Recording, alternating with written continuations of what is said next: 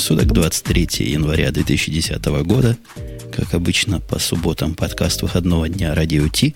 И как хорошая и добрая традиция в расширенно прекрасно полном составе, обычно я с прекрасного начинаю. Здравствуй, Маринка. Здравствуйте все. А прекрасно полный, я даже не знаю, нельзя ни про кого такого сказать, но в гостях у нас дружеский человек Эльдар. Эльдар. Да? Привет, всем привет. Э, у нас есть, в принципе, такие же дружеские э, Грей и Бобук, которые где-то там по разным концам Великой, Великого Советского Союза находятся. Да, но в кои-то веке при перечислении прекрасно полных нас вспомнили не первыми. Бобок, ты это, все еще я здесь? Я считаю, что это несправедливость, да, я прекрасно вас слышу. Нет, как мне, так это комплимент. Ой, ну это, это не комплимент, это комплекс, Сереж называется. Об этом предлагаю поговорить в после шоу. А, собственно, действительно, состав у нас сегодня очень даже полный, в смысле, что у нас целых пятеро, поэтому я постараюсь говорить чуть меньше сегодня. Вы уж простите меня, пожалуйста. У нас самое первое... Я долго колебался, какую тему поставить первой. И вы меня знаете, я слухи люблю, и была у меня... Был соблазн поставить самый первый, тот самый слух, о котором мы все знаем – но говорить будем мало. Хотя вот есть у нас тут Эльдар, у которого в скайпе сказано, очень интересное событие происходит. Может быть, он нам этот слух как-то квалифицированно с точки зрения ведущих аналитиков осветит? Эльдар, освети нам слух. А какой? Скажи мне. То есть ты пришел в это шоу и не знаешь, какой главный слух на этой неделе. И ты не знаешь, что собирается быть... OS 4.0, про таблетку, про что? Вот. Про 27 января? Про 27 января. Скажи нам прямо, чего 27 января будет? Ты знаешь, я сегодня обедал, э, точнее, человек обедал, я пил чай, и человек сказал буквально следующее. Мы очень ждем 27 января, потому что с этого момента наш бизнес в России поднимется очень-очень сильно. Потому что официально то, что объявят, здесь не покажут. И я ему верю. Вот. То есть продавать то, что покажут, часть из показанного, здесь быстро не станут. Поэтому у него будет бизнес. Если говорить серьезно, то 4.0 а, а, прошивка уже утекла. У некоторых людей она есть. Я думаю, за 2-3 дня появятся предобзоры. Из изменений серьезных это мультитаскинг появился. Из несерьезных всякие красивости и прочие вещи. Ну, вот как бы коротко. На 3GS ставится. Будет, видимо, новый iPhone, некий косметическое обновление показано. Возможно, с другой камерой. Но об этом, опять-таки, никто не видел, никто ничего не знает. По поводу таблетки тоже пока тишина, потому что утечек никаких не было. Подожди, а на 3G ставится, а на 3G? На 3G тоже будет ставиться. С 3G есть маленькая проблема. А, скажем так, пока непонятно, как она будет ставиться. А, вот в слухах говорится, что она будет ставиться. У меня есть подозрение, что некоторые анимационные эффекты там будут просто убраны, потому что на 3G это будет, ну, скажем так, болезненно. Ну да, болезненно. То есть это не будет настолько красиво. Слушайте, я не знаю, как у вас, а для меня первый раз а, радиотип послужил и источником какой-то информации который я до этого не знал. Бобук, ты знал про 4.0? Вот признайся. Да, конечно. То есть ты тоже Слухи я, конечно, тоже слышал. Круто. А мы вот на первых минутах нашего шоу уже побили свой собственный рекорд, похоже. И перешагнули через тысячу слушателей в онлайне. И там под 400 с чем-то у нас... Э, каждый второй у нас гик из слушателей. Это поразительно. 407 в чатике сидит. Ну, я думаю, что ты не забывай, есть ведь еще и, так сказать, наши трансмиттеры, в смысле, те, кто слушают нас не э, с нашего непосредственно канала, а с, с другого совершенно оплинка. Э, я точно знаю, что есть человек 100, наверное, в Екатеринбурге, которые так слушают, еще некоторое количество других городов. Так что в реальности э, нас немножко больше. Ну, мы всегда подозревали, что миллиарды и миллионы. И, кстати, по поводу миллионов, напомни мне, Бобук, я, когда разозлюсь, буду пинать Эльдара. Потому что его есть за что пинать. Он не просто так пришел, а пришел ответить за базар. Так вот, э, все, я думаю... Он еще ничего особо не разбазарил. О, ты просто не в курсе. В самом деле, так. ждите. Ждите, в процессе мы ему вдарим. Ну-ка, ну-ка, ну-ка. Надо, давай. главное, момента дождаться, чтобы, чтобы он расслабился, пригрелся, ага. и тут мы нанесем удар. Э, все, я думаю, слухи ждем, ждем результатов, ждем всего, посмотрим, как оно, как оно нас обрадует, хотя ждать как-то досадно. Зачем они над нами так издеваются? Маринка, ты вся в нетерпении. Я вся в нетерпении. Действительно, как-то, если год назад э, вот такие вот анонсы и ожидания еще были трепетными, то сейчас они действительно немножко поднадоели, как мне лично кажется. А я с удовольствием подождал бы, но не так долго. Неделю, они за неделю объявили. Неделю ждать это изматывает. Я измотанный весь, я не знаю, сколько денег откладывать. Сказали бы сразу, отложите там 500 долларов. Я бы отложил в сторонку из хозяйских расходов, хозяйственных. А, а так непонятно, что делать. Бобок, сколько откладывать-то будем? Я вот, э, честно тебе скажу, что я уже полторы тысячи отложил. Э, и То есть ну, тебе думаю, три, что три я... надо? А? Тебе три надо? Того, чего мне по 500, тебе три таких? Заверните. Ну, думаю, что да. Дайте три. Ясно. Ну, я думаю, второй новостью можно будет сказать... И да, тут есть о чем сказать. Вот тот драйв, драйв, о котором мы, э, при прихождении которого мы тут ожидали, некоторые из нас – вышел, и я не знаю, ваше мнение, на мой взгляд, гора родила мышь. То есть буквально Подожди, гора мы эту мышь обсуждали уже, нет?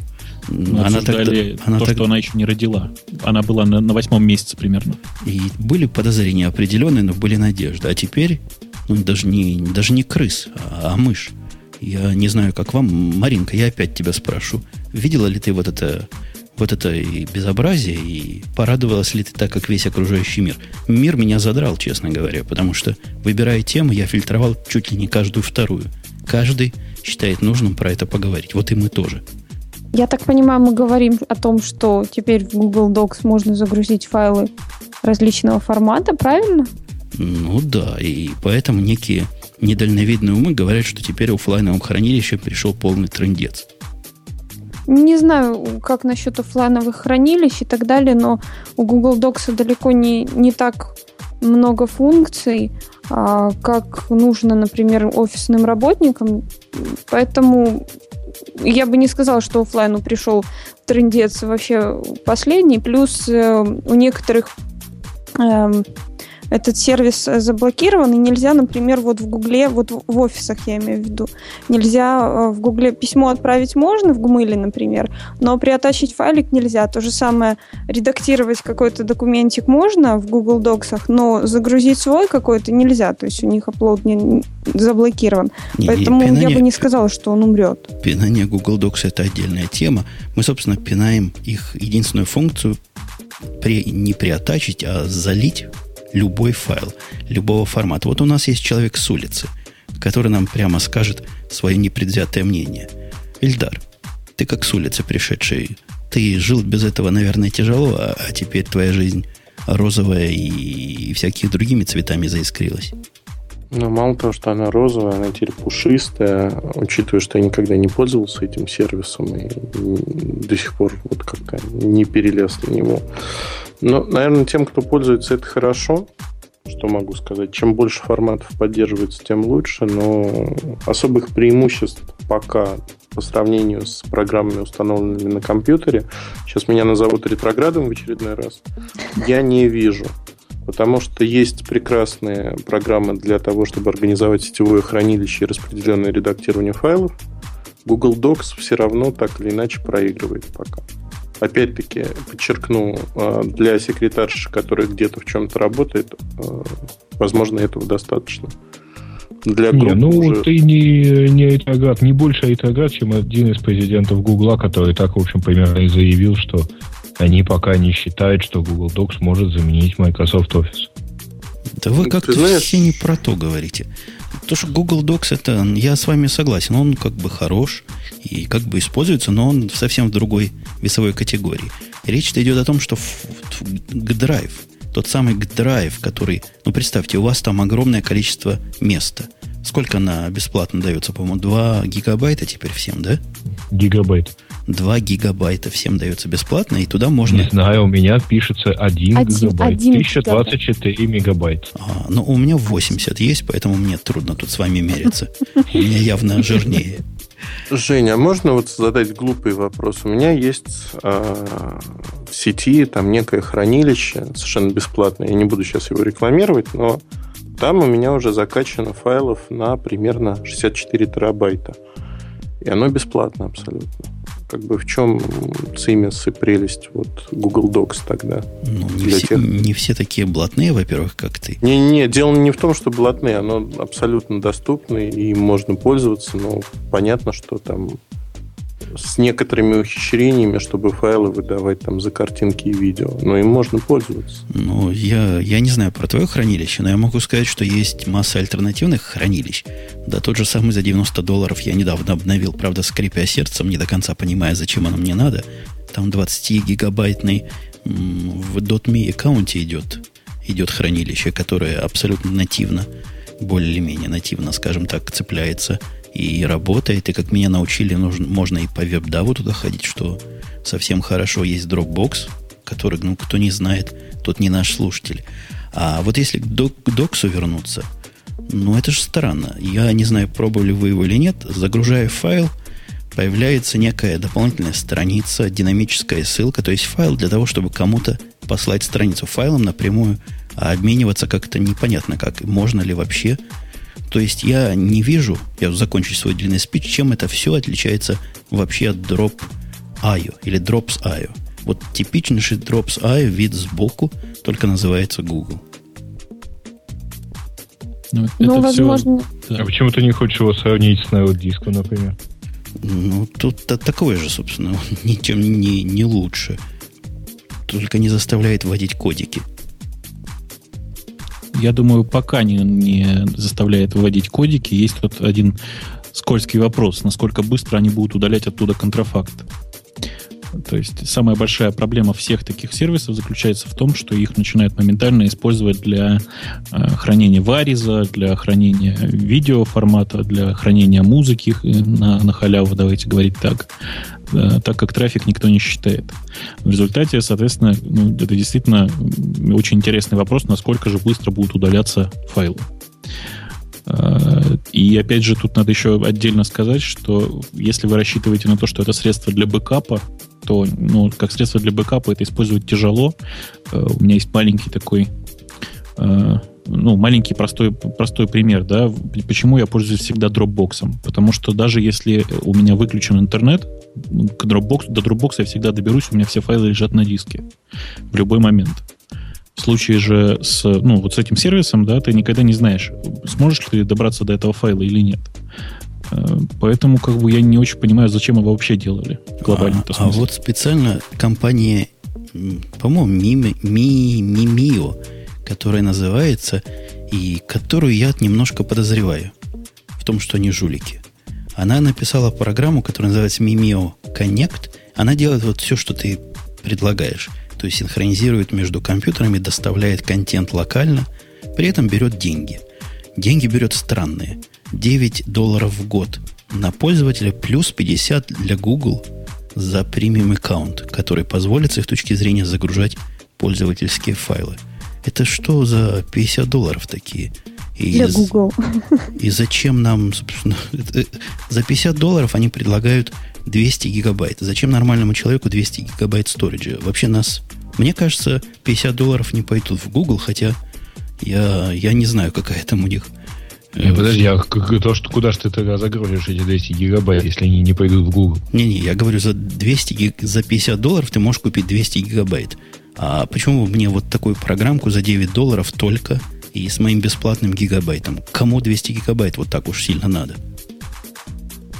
Так, подожди, mm-hmm. вот, вот я эту фразу тоже не поняла, когда читала темы. То есть мне надо заплатить 59? Э, да, 59 за, долларов в год. Э, пользователя. 50, за год. За год. Каждый год за 59. год за пользователя. Ага. Но смысла тоже немного, я думаю. Хотя, хотя смотря для кого на самом деле, потому что вот э, Бобук правильно сказал, что хочется, чтобы файлики лежали в офлайне, но при этом эти же файлики, которые ты туда загружать будешь, когда начнешь пользоваться вот этим драйвом, по большому счету, это будут те файлики, которые у тебя уже есть в офлайне. образно говоря. Ну да, это как раз то, чего Боб бы хотел, чтобы файлы из онлайна в офлайн прозрачно перетекали туда-обратно, как делается в правильном со всех точек зрения Это Dropbox. делается в Dropbox, это делается в iDisk, например. Э, да, в одном из режимов. А у меня, кстати, тут пирожочек совершенно не запланированный. У нас была такая тема здесь. Э, RSA. Что за компания RSA? Я знаю, такой есть способ шифрования вроде бы, а о компании не слыхал. Она говорит, что пользователи все больше не доверяют, скорее всего, меньше и меньше доверяют интернету. И в этом смысле как-то... Бобу, как ты смел свои бэкапы в интернет? Или как ты, Эльдар, настолько смел, что свои бэкапы интернету отдаешь? Он же что, а, зверь. Про, простите, но бэкапы это же очень размытое понятие, да? Я же не говорю о том, что у меня там хранятся секретные файлы. Секретные файлы у меня вот лежат на, простите, соседней тайм- тайм-капсуле. А, если же говорить просто о бэкапах, ну у меня там... Подожди, хранятся... На соседней или на соседской? На соседней. Я уже думал о том, как организовать распределенное хранилище данных на соседских машинах, потому что у них все открыто напрямую через Wi-Fi, и прекрасно видно диск C на чтение и запись. Ну, как бы это вообще чудесно. Как C-доллар. Это, это очень, кстати, тематически, да, вот по поводу того, что пользователи не доверяют интернету. Я думаю, что это надо кого-то так спрашивать, чтобы получить примерно такой ответ. Ну, то есть там некие я подозреваю, что вот там большинство народа э, опрошенных, там 60 пользователей, 59, 80, а это просто какая-то очень такая перекошенная выборка, как мы говорим очень часто. Потому что, надо ведь честно сказать, а, рядовой человек записывает пароль на бумажке, прикрепляет ее к монитору, вот, и использует его совершенно на всех своих сервисах. Ну, это, это другое. Это отсутствие образованности и образования и минимальных знаний, что руки перед едой мыть надо в интернетовской сфере. Ну, вот да, Ильдар... но это люди, которые совершенно вот не боятся про эту всякую информацию и персональные данные. Да, ну вот Ильдар, человек, который не последний в этих железках, хранит, сколько ты сказал, 60 терабайт. И у него ну, сердечко не ёкает. Больше. Они не ёкают, потому что они, а, зашифрованы, б, я с особым изуверством храню данные той же компании, которая предоставляет сервис. Поэтому... То есть, да. как они твою почту могут ага. почитать, так... А откуда ты знаешь, что ты им веришь просто, не, не, да? Он читает их почту и складирует на. Ну, примерно. видимо, получил доступ к Exchange э, серверу этой самой компании. Ну, зная Ильдара, я предположу, что у него там длинная рука в Nokia. Вся Nokia теперь работает исключительно на него. У них там сториджи растут, и начальство не знает, куда уходят гигабайты. Ага, и рапортует. Я, я чувствую, после, после этого радио Ти, я чувствую, что все аккаунты с большими данными будут проверены на наличие. А что же там лежит? Меня другое пугает по поводу вот этих всех статистик, доверия к интернету и так далее. Сейчас, по большому счету, любая домохозяйка может найти про каждого человека уйму информации, какой-то прямой, косвенной и так далее. И при этом люди, особенно сейчас очень многие пользуются социальными сетями, они абсолютно не задумываются о безопасности той информации, которую они рассказывают. Про то, куда они пошли, где у них лежат деньги, фотографируют полностью квартиру, выкладывают фотки там в Твиттер или еще куда-то, и потом удивляются, почему их грабят, например, хотя, ну, там, видно всю технику банально адреса, телефоны, все известно, и, и эти же люди кричат по поводу какой-то безопасности, которые сами эту же информацию сливают вот подчистую. А, Марин, ну ты извини, это было, это всегда будет, люди идиоты, более того, люди считают интернет... Нет, а, вот извини меня, но я считаю людей идиотами, когда человек не готов выйти на Красную площадь и осуществить там какие-то действия, но при этом считает, что он может это делать совершенно в своей уютной ЖЖшечке или еще где-то. Эти люди не привыкли отвечать за свои слова. Там, ну, вот простой пример, да, в Твиттере меня несколько раз совершенно незнакомые люди там матом покрыли. Mm-hmm. Действия совершенно очень простые. Твиттер – открытая организация, которой можно написать. Дорогие товарищи, меня оскорбил ваш пользователь. Не могли бы вы прислать IP-адрес и прочее. Дальше э, эта страничка в Москве есть, если кому-то нужно, я подскажу адреса, несколько нотариальных контор, которые в страничке интернета визируют, что это имеет место быть. Все, больше ничего не нужно. Дальше совершенно стандартная процедура. Этот человек просто вынужден там платить некую денежку, и э, на него налагается некое взыскание. Потому что это не уголовное, это административное нарушение. Это все работает. Просто вопрос в том, что большинству людей не хочется этим заниматься. Но это все работает, и законы, которые есть сегодня у нас, они вполне применимы к интернету. Точно так же, когда некую девушку осудили за экстремистские высказывания в ее блоге. И она ты, на суде ты в говорила... Прошлый раз, ты в прошлый раз не пришел, когда мы... А мы обсуждали в прошлый раз молодого человека? Или ты только в Джуйке выступил, который взорвать хотел? Нет, по-моему, ты только... не знаю, где ты выступил, потому что я не смотрел, но Аэропорт? не обсуждали. Ну да. Я выступил в том смысле, что мало, мало дали. Ну не то, что мало дали, еще бы и по заднице надавать за, за глупость, чтобы ума вбили. Народ в массе, не то, что в массе, процентах, наверное, 95, в подавляющей массе сказал мне, что я сам дурак, и вообще я не понимаю и ограничиваю свободу. А какая свобода? Я вот одно, да, если у этого молодого человека есть, пардон, девушки и те, кто слушает, есть яйца, то почему он не подошел к ближайшему полицейскому и не сказал ему, я хочу к чертовой бабушке взорвать этот аэропорт?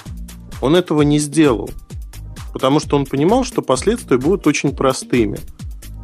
А, приведу простой пример да, а, по поводу Твиттера и вообще Америки. А, русские журналисты без прав едут через всю Америку, при этом пишут в Твиттер, что мы едем на такой-то машине, по такой-то трассе, сейчас мы находимся там-то. Но вот люди совершенно, люди, работающие в онлайне, которые должны понимать, как это работает. То есть фактически они делают такое доехали. большое объявление. Да, они доехали, что самое смешное, но... Ну, видимо, полиция просто по-русски не читает. Или не мониторит твиттер там по э, location'у. Ты, ты, ты будешь смеяться, они писали это на английском. Ах ты, елки Они упрощали нашей полиции не, не, а, Они писали, что русские журналисты едут без прав по такой-то трассе на такой-то машине такого-то цвета. Но это как надо вообще с головой не дружить, чтобы делать такие вещи? Или другой, ну, примеров может быть много, просто люди действительно не осознают. Для них виртуальная жизнь не пересекается с реальной. К сожалению, вот тоже наши депутаты пытаются придумать какие-то законы для виртуальной жизни. Не надо ничего придумывать, все уже придумано. Если ты сказал что-то или сделал что-то в сети, ты должен ровно так же отвечать по тем законам, которые существуют, за то, что сделал. И вот а, большинство молодых людей и девушек, которые сегодня выступают, что сеть, она настолько свободна, она раскрепощает, можно делать все, что угодно. Да нельзя ничего делать. По одной простой причине. Нет анонимности в сети, это раз. Два, а, за свои действия так или иначе надо отвечать. Если вы не способны вот то, что вы пишете или говорите в сети, сделать в реальной жизни, лучше не делать этого. А я вот тут закрываю эту тему, ну, почти закрываю. Кто-то нам только что в чатике написал одно и то же. Не воруйте, думайте, о чем говорите. Мол, хватит. Да не хватит. Если продолжаются эти темы возникать, наверное, наверное, мало, и мы и другие об этом говорили. И у меня к Бобуку вопрос. Бобук, ты фанат Эвернота, я знаю. Ну, не то чтобы фанат. Ну так, да, ничего. Типа честный юзер. У меня по поводу Evernote в последнее время э, некие не, не то что сомнения, они, оно так бы, как бы так всегда работало. Но я ловлю себя на том, что всякое, чего я как-то опасаюсь за приватность, я в Evernote не заношу, держа в голове то, что данные мои, они хранят открыто там у себя. Ну, я подозреваю. Иначе как бы они в них искали? Ну, и по этому поводу я, например, не храню в Evernote никаких ни паролей, ничего, ничего секретного там вообще никак не храню. Если нас Evernote слушает, Evernote, сделайте такой режим для параноиков. Не надо мне вашего поиска разухабистого по картинкам в некоторых, как они называются, ноутбуках или нетбуках, mm-hmm. вот в этих некоторых папочках. Сделайте мне, чтобы там железно – хранилось все зашифровано, и ни вы, ни кто другой, ни в пути, ни нигде. Ну, в пути, наверное, не украдут, я понимаю. Но я опасаюсь за то, что сервер их хакнут. Собственно, дело вполне реальное, при всем моем уважении. Сделайте мне такой режим и сделайте меня счастливым. Слушай, да ты параноик просто. Ты думаешь? Мне кажется, что да. Мне кажется, что ты просто настоящий параноик. Mm-hmm. Я вообще тебе скажу по секрету, я все свои э, секретные файлы храню в Сейчас я скажу страшное. Значит, в закриптованном файле, как тебе, держись теперь внимание, в закриптованном файле, который лежит в дропбоксе в папке Private. О, да. Тоже можешь. А пароль от аккаунта на дропбоксе ты уже забыл. Нет, я пароль прекрасно помню, но дело в том, что даже если его утащат, то ничего не поможет, потому что он все равно закриптованный. То есть у тебя там Понимаешь? прямо имидж, который ты маунтишь и отмаунтить. Да. И не забываешь отмаунтить. Да. Я вечно да, забываю отмаунтить. У меня... А у меня, понимаешь, все гораздо проще. Я туда записываю, я туда, ну, как бы с ним работаю из Emacs, у меня просто все, файлик открылся, я там что-то написал, закрыл файлик, он, соответственно, автоматически размонтировался. Все очень просто. Ну, хороший. Сколько никакого мошенничества. Хороший а, скриптик. А зачем да. ты не шифруешь себе целый раздел там на диске или диск целый? Почему Потому нет? что мне нужно, чтобы этот файлик был один на всех моих компьютерах. Понимаешь? Синхронизация угу. нужна. Понятно. Чисто ради синхронизации. Если бы у Dropbox была возможность синхрониз... синхронизации, грубо говоря, целого раздела, а не какого-то файлика внутри, конечно, я бы просто раздел зашифровал. По поводу Понятно. надежности, кстати, Mi, вот этого iDrive, у меня еще большее сомнение, чем по поводу Dropbox и... Я не знаю, про Dropbox я просто не знаю, я им как-то верю. А вот про, если сравнить Evernote хранение с iDrive хранения, как-то iDrive я еще меньше субъективно доверяю. Но это все личные наши заморочки. Почему? Не знаю, как-то я сомневаюсь в способностях Apple правильный э, облачный сервис построить. Вот не знаю, вот как-то сомневаюсь. Мужики сомневаются. Хм, ну, я не знаю, Понятно. почему ты сомневаешься. Случаев ну, не взлома... нравишься ты мне, да? Да. Случаев взлома iDrive еще не было, по крайней мере. Я такого не помню. А iDrive существует уже очень давно. И, и даже китайцы не смогли. Ну, вот я Вспоминая ему тему прошлого выпуска. Дал еще один шанс. Проплатил следующий год. Но не для драйва, который не использую, а исключительно для кейчейн синхронизации. У нас есть такая тема. Ой, а у меня она синхронизирует. Ты имеешь в виду OnePassword? Не, OnePassword не, не умеет уже синхронизироваться через него, по-моему. И ему... Нет, он умеет синхронизировать свою вот эту вот keychain через, э, ну, через любое, в принципе, хранилище. Я... Только его надо э, пере... ему надо перестроить его в свой, э, в свой формат. И ну, я его через Dropbox, например. Я тоже. Я не, собственно, и рекомендую через Dropbox это делать, как чуть ли не решение по умолчанию. Ладно, все это, все это мелочи по сравнению с тем, что любимый браузер его можно любимым браузером гиков назвать, коллеги? Конечно, конечно. 3.6 любимый браузер гиков у нас здесь доступен, и, и все могут наслаждаться всей этой красотой. Слушай, ты знаешь, я вот мы сейчас смотрим на страничку, на страничку на Engadget. Не, не красотой, а скоростью. Ага. Я говорю, мы смотрим сейчас на страничку на Engadget, да, и у меня странный вопрос возник. Вот обратите внимание, значит, страничка на, страничка на Engadget про э, выпуск э, Firefox 3.6. Э, скриншот как много людей на этом скриншоте сейчас заметило, что э, предлагается скачать не просто Firefox 3.6, а Firefox 3.6 для Макасину, это бог с ним, на британском английском. То есть я не понимаю, какое количество людей вообще ну, до сих пор пользуются этим самым диалектом британский английский. Ну, так может все бриты исключительно на, британском английском и, и, и разговаривают. все пользуются Firefox. И все, ну так, вся, всякий брит, у нас там про бритов дальше будет. Они вообще странные люди, поэтому Firefox меня не удивляет. такая штука, потому что скриншоты гуляют э, так, что иногда на вполне себе русском ресурсе, который клянется, что у него оригинальная статья, виден скриншот с французским каким-нибудь меню – вот, причем там и, и точкой где-нибудь там в Южном Средиземноморье. Нет, я понимаю, что вообще Британия это прекрасная страна, где э, все, даже вот, ну как бы даже последний бомж и тот знает английский. Но последние вот, оба бомжа, да? Да, оба последних бомжа. Но я просто совсем не понимаю, как этот скриншот ну, попал слушай, на ну я, это стадию, я эту стадию удивления проходил. Меня больше всего поразило в этом случае визит, так сказать, в Прагу и в Париж. Представляете, там последние бомжи могут пить чешское пиво и французское вино. Да. Она нам чатик доставляет. Нам отвечает, кто говорит на британском языке. Э, наивный мистер Уайт говорит индусы. Нет. Они на нем в лучшем случае слушают.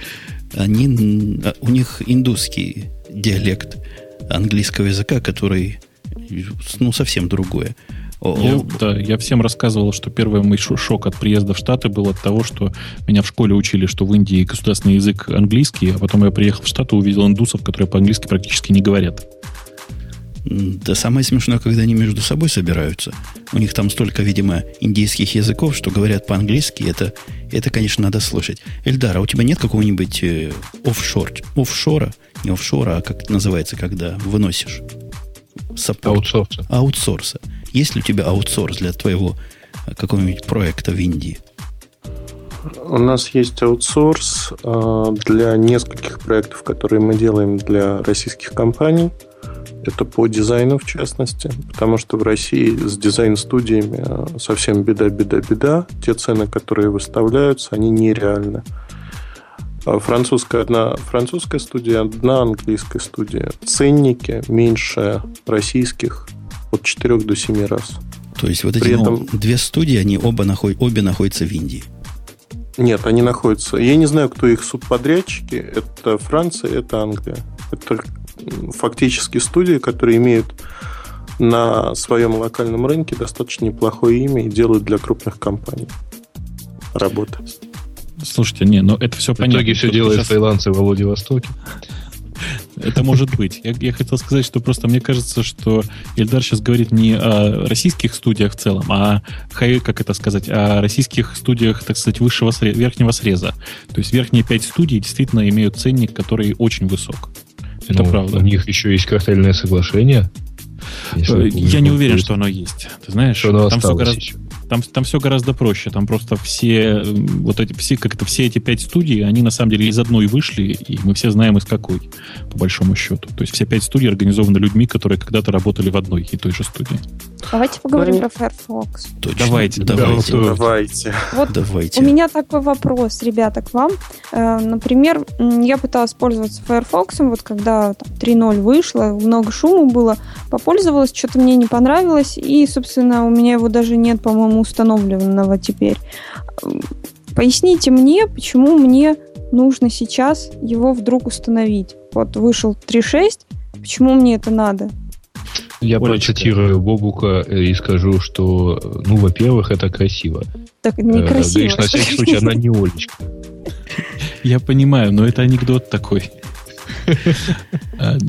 Конечно, конечно. Но там красиво в том смысле, что появилась, но появилась новая модель, э, как э, натягивать скины на Firefox, как бы это пошло не звучало. Э, Все, на этом красивости закончились, потому что ухудшился, на мой вкус, рендеринг шрифтов.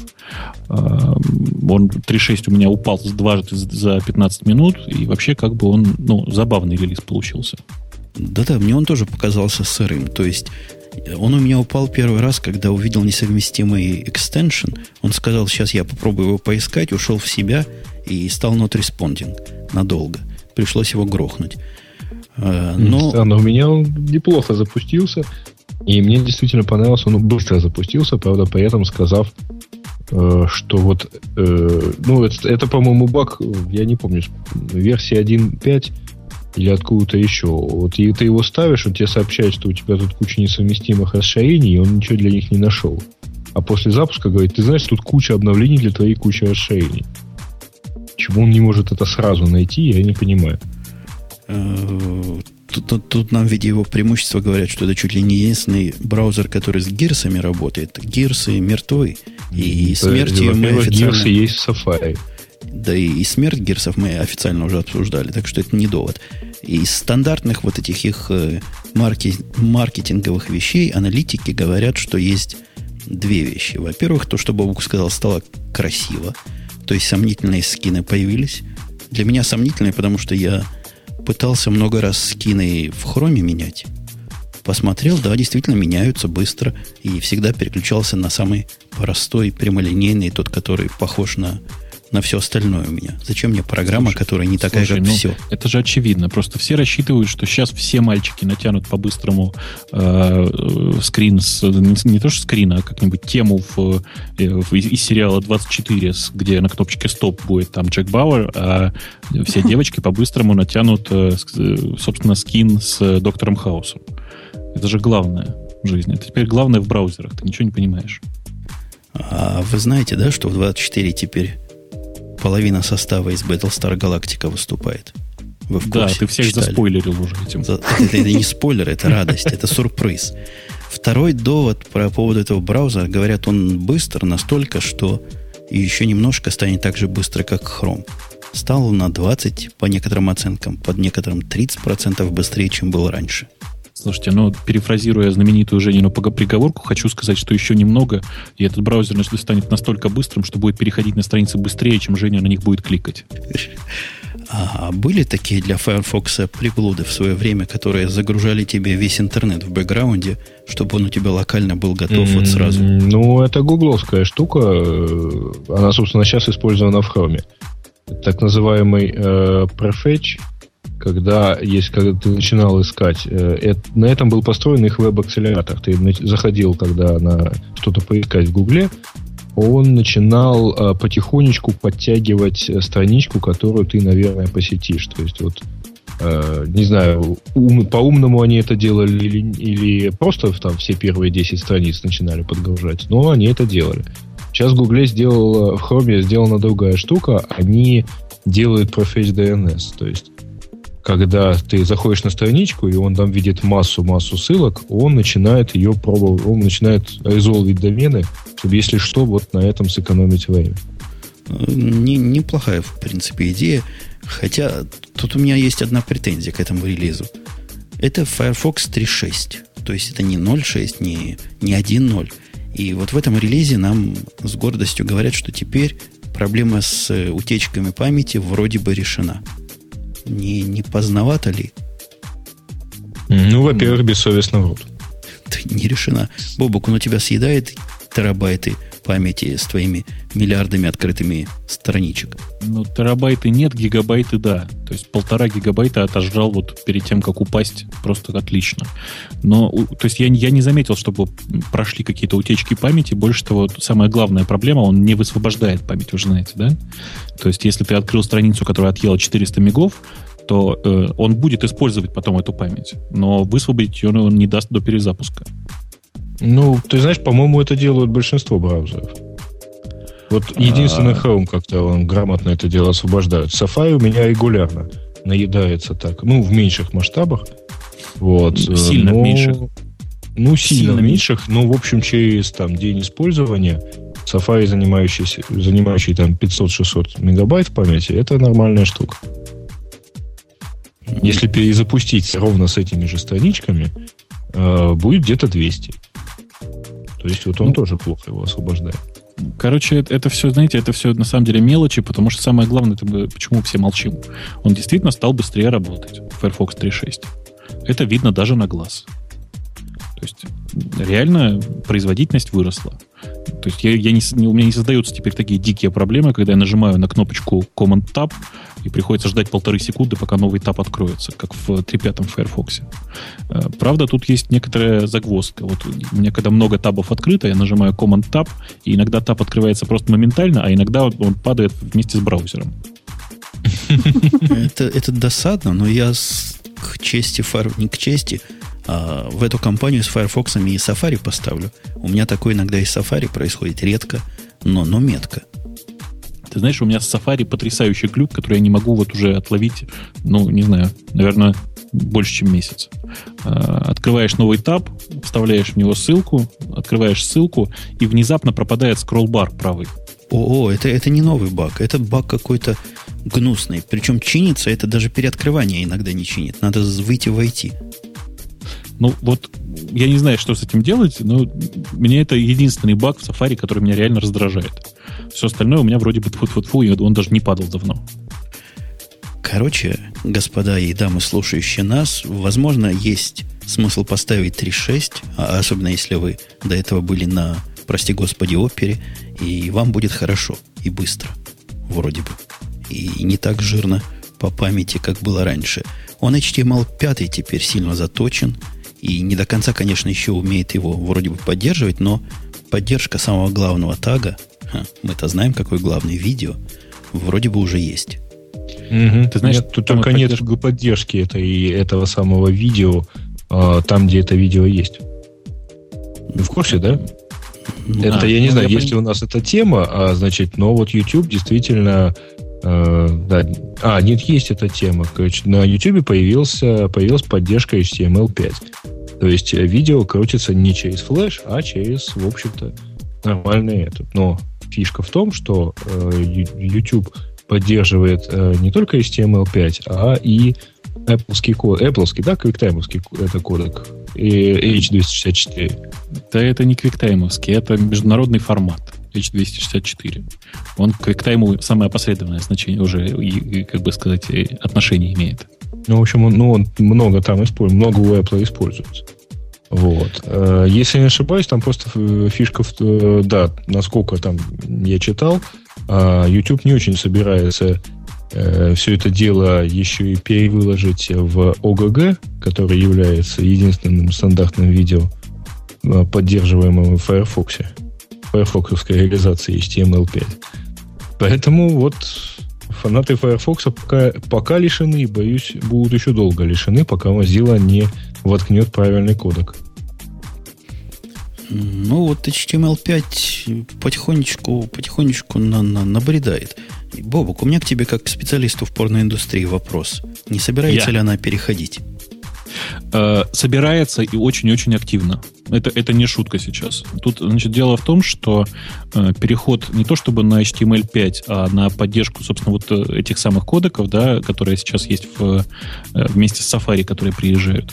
Во-первых, позволяет очень сильно снизить нагрузку на сервера, просто не нужно там заморачиваться модов LV для поддержки проигрывания с любого места давайте скажем так во-первых. Во-вторых, есть еще один очень-очень большой выигрыш. Похоже, что все современные телефоны точно так же поддерживают H264 в качестве одного из кодеков, которые проигрывают. В результате есть надежда, что через там 2-3 года можно будет отказаться от всех остальных кодеков, оставить только H264 и просто уже выдохнуть по этому поводу.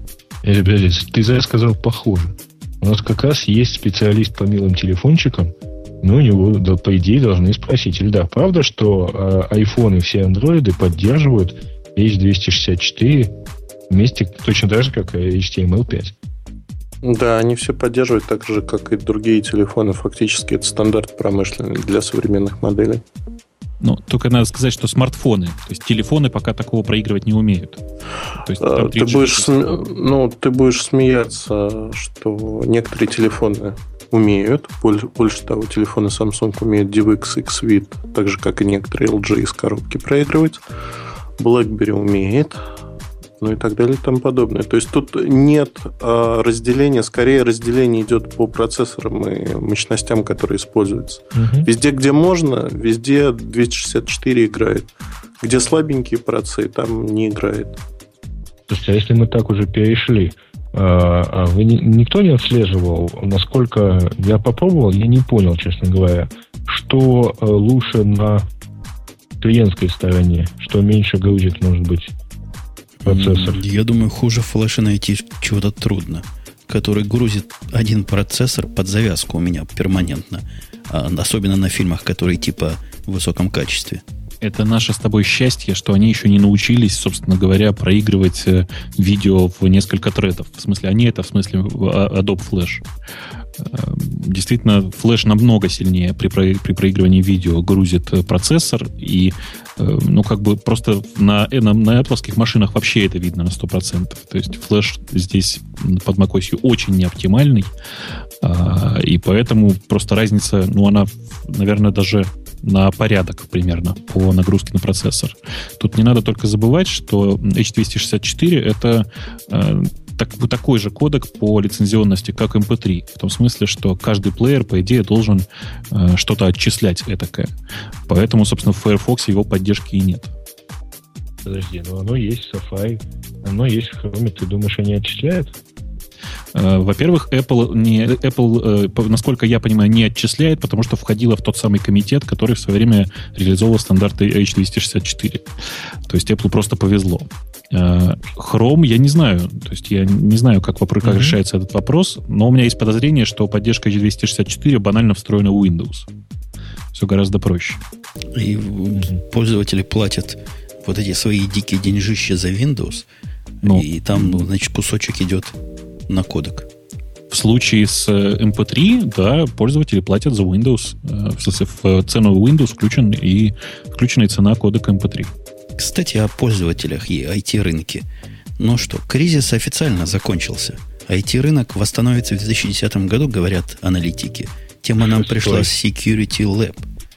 Все, конец кризиса, так что можно развязывать пояса, которые вы затянули по потуже, дорогие наши слушатели, и готовьтесь опять к жирным годам. Жень, ну, судя по тому, что мы это обсуждали в прошлый раз, и это уже, соответственно, шестой раз, когда мы пытаемся окружающий мир в этом убедить, наверное, все-таки нам до сих пор не верят. Ну, мы пытаемся, мы привносим. Эльдар, скажи, а ты видишь, как вот этот IT-рынок, а ты его часть, как ни крути, как бы это не было противно некоторым – да, пусть мучаются. Он восстанавливается, как видно восстановление рынка. Скажи, вот с твоей колокольни. Ну, я со своей колокольни скажу так, что IT-рынок стал немножко другим. То есть нет, если говорим про Россию, нет той безумной траты средств, усилий и прочего. То есть более осознанно подходят к задачам и пытаются впервые, наверное, на моей памяти даже государственные учреждения, имеющие много денег, просчитать, а зачем им это нужно, а не покупать все скопом. Если говорить про Европу, вот те партнеры, с кем мы общаемся, они, наоборот, себя повели сейчас а, удивительным образом. Они закупают технику с расчетом, чтобы она проработала дольше, то есть срок амортизации был выше. На мой взгляд, логично. То есть э, качельки качнулись немножко в другую сторону. Ты предполагаешь, это я пытаюсь понять для себя, что вот этот landscape в IT нашей индустрии поменялся уже навсегда? Их настолько нет, пуганули, не, что... Нет, ты, ты знаешь, это вот качели. То есть э, было одно поведение. Ну, вот можем взять рынок США, да, я его не очень хорошо знаю. Неважно, ты его знаешь лучше. Было одно поведение. Оно изменилось под кризисом на другое, потому что люди и компании ищут, как бы лучше сделать. В России было другое поведение. Оно поменялось немножко на противоположное. То же самое происходит во всем мире. Это не а, IT-подход, это подход психологический. Люди ищут, как поменять поведение, чтобы было выгодно. По большому счету, выгоды так не найти все равно. Но вот само движение, как в поговорке, а, война фигня, главное маневры. Вот тут главное маневры. И все ищут вот эту золотую середину. Я это восстановление IT-рынка наблюдаю совсем какой-то с боковой стороны, потому что дружу тут с одним стартапом, который дружит со всякими венчурными капиталистами. Так вот, по их э, рассказам, в последние, наверное, полгода количество денег, которые хотят внести и занести буквально в коробках от ксерокса, не поддается никакому разумному описанию, и нести-то особенно и некуда. Рынок сильнее напугался, то есть производители – напугались так, и стартапы так, видимо, напугались, что деньги девать некуда. Скоро у нас опять будет перегретый рынок, и будут бегать эти капиталисты хоть кому-то выручить свои кровно заработанные. Не, ну это вообще не, как бы так сказать, не, не, не прямо сейчас такое возникло, потому что я про такое читал на протяжении, по-моему, всего прошлого года. То есть сразу, когда вот было, сказали, что все, э, это, по-моему, не, пом- не помню, кто тогда сказал, что все, пора прекращать, э, новые пузыри давайте лопайтесь, и пузыри действительно полопались. А поскольку э, народ только что обжегшись где-нибудь на каком-то стартапе, в другой уже несет как-то сильно менее, ну, менее охотно, и, и начина, ну, а, соответственно, стартапщики начинают менее охотно новые э, свои, так сказать, предприятия, то вот возникла пустота, когда, в принципе-то, деньги-то у людей были, а если еще вспомнить, сколько э, денег было закачано во всей экономике мира за последний год, то, в общем, где-то их точно оказалось очень много. А вкладывать некуда, потому что никто э, не приходит и никто не проходит, э, скажем так, серьезного какого-то отбора там с двумя бумажками в виде, э, с двумя листочками бизнес-плана, там в любом случае делать нечего, а раньше можно было чего-то себе взять. Сейчас не дают, поэтому, естественно, у них денег девать некуда. Я думаю, я думаю, скоро их так э, изголодают, этих самых капиталистов, что будут и без бумажки давать, лишь бы пришел и взял. Так что готовьте чемоданы, будьте приезжать за деньгами к нам сюда. Нет, Нет слишком меня... много стартапов э, сгорело там года полтора, ну, год назад, полтора года назад. как раз вот взяв деньги просто вот, вот, вот на раз. Я хочу сказать, что когда вы говорите о том, что где-то скопилось большое количество денег, у меня чисто медицинские ассоциации, хочется найти это место, где много денег скопилось, вскрыть и выдавить просто, понимаете? И как бы эти деньги, они мне, в принципе, пригодятся. Я хочу большой загородный дом, э, не знаю, там, катер, а лучше даже яхту, еще что-нибудь. Поэтому я готов написать даже 5 бумажек бизнес-плана на тему, как мы будем развивать радиот. И готов, наверное, радиот... Женя, мы же с тобой готовы продать радиот, скажем, ну, миллионов за 50? Нет. Каждому. Каждому, конечно. Мало. Ну, тебе же уже приходили э, покупать твиху. Ну, что поделать? Да, но это же как бы не каждый раз случается, не каждый день. Э, смех смехом и смехотулечки смехотулечками у нас вечная тема есть. Но опять нас, нас обычно британские ученые удивляют. Это уже из общее место. А в этот раз меня удивили британские руководители, которые белины объелись и из цепи сорвались. Маринка, тут как раз на картинке девушка, поэтому я тебе слово дам. Большинство руководителей британских компаний, как говорит статистика э, интернет-провайдера Люмисон а, против дистанционной работы. Против они по разным причинам. А, например, например, что даже офисные служащие сами не хотят а, работать дистанционно по ряду причин, например, плохая техническая оснащенность э, домашнего места, например, или неудобство настроек там компании, там той же почты и так далее, непереносимые настройки на домашний э, компьютер или на домашнюю технику, отсутствие техники нужной как таковой, например, банально факса может не быть дома. А сейчас факсами, кстати, до сих пор пользуются.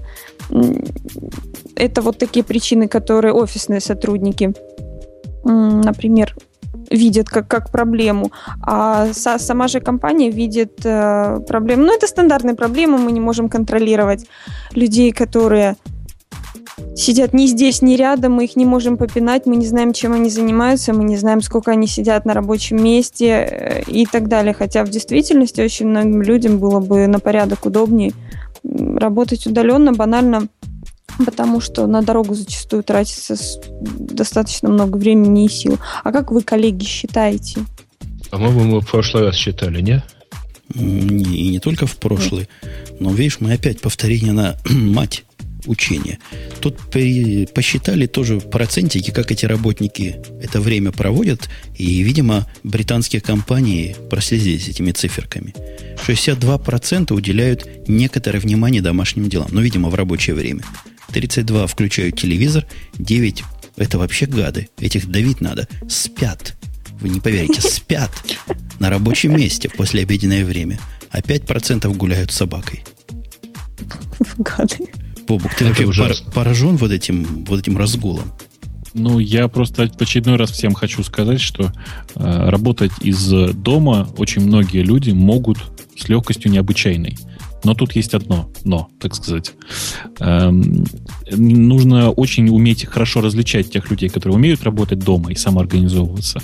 И как бы их можно честно отпускать домой. А вот в тот момент, когда ты понимаешь, что человек с большой вероятностью будет гулять с собакой и спать в послеобеденное время, я не знаю, ну, таких людей как бы нельзя отпускать домой вообще никогда. Пусть они сидят на работе круглыми сутками. И гуляют с собакой на, в офисе. Пусть с собакой гуляет кто-нибудь другой. Слушайте, я одновременно вхожу и в 32%, которые, не поверите, включаю телевизор. Он у меня включен практически все время на экране при помощи слинг-плеера. А спят, ну, я не скажу, что я сплю в послеобеденное время, но иногда приляжешь книжку почитать, какую умную, и оно само засыпается. Ну, То есть ты не спишь, это тебе заснулось, да? Ты ну, не забывай, что ведь ты сейчас... Это называется у нас в семье папа думает. Да, про работу, условно говоря, программиста, да, то есть технаря. А представь себе, что у человека работа, я не знаю, в колл-центре. Секретарь. Ну, условно. Да, секретарь. Ну, Ему ведь вся нельзя, Индия понимаешь? в колл-центрах по домам сидит. Не вся, но половина. Ну, так речь как раз о том и идет, что из той половины, которая сидит по домам, значит, довольно многие не работают. Совсем никак. А давайте я по-женски расскажу. О, давай. Расскажи.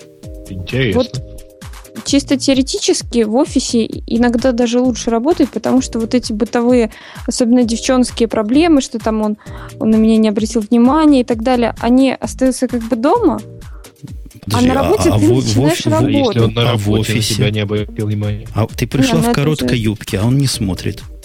Но это, это уже как? тема другая, служебных романов, например. Не, ну это примерно близкая тема. Ну, в общем, да, примерно. Не, не знаю, как это у женщин. Вот, но да, как мы в прошлый раз еще говорили, присутствие в офисе это, ну, некий не, не дисциплинирующий даже, а скорее организующий фактор.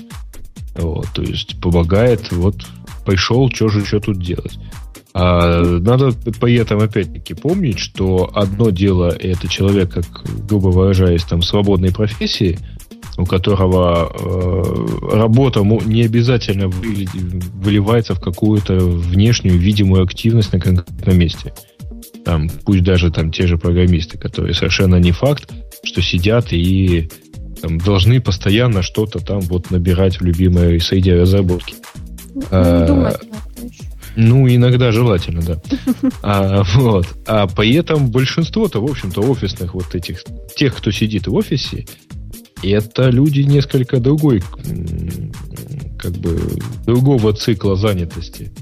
Это люди, которые должны быть вот там на этом месте, люди, которые должны поднять трубку, ответить на звонок. Э, поэтому это нас... все как-то все понятно, да. Они виде... должны так. Вполне понимаю, между прочим, две третьи компании Великобритании. В виде девчоночного мнения только что выступала Маринка и Грей, а для мальчишеского мнения у нас есть Эльдар. Эльдар, ты как пацан пацану, скажи прямо. Твои-то редакторы, я-то надеюсь, по домам сидят и, и пишут все удобно с чашечкой кофе, которая рядом бегающая жена подносит все время.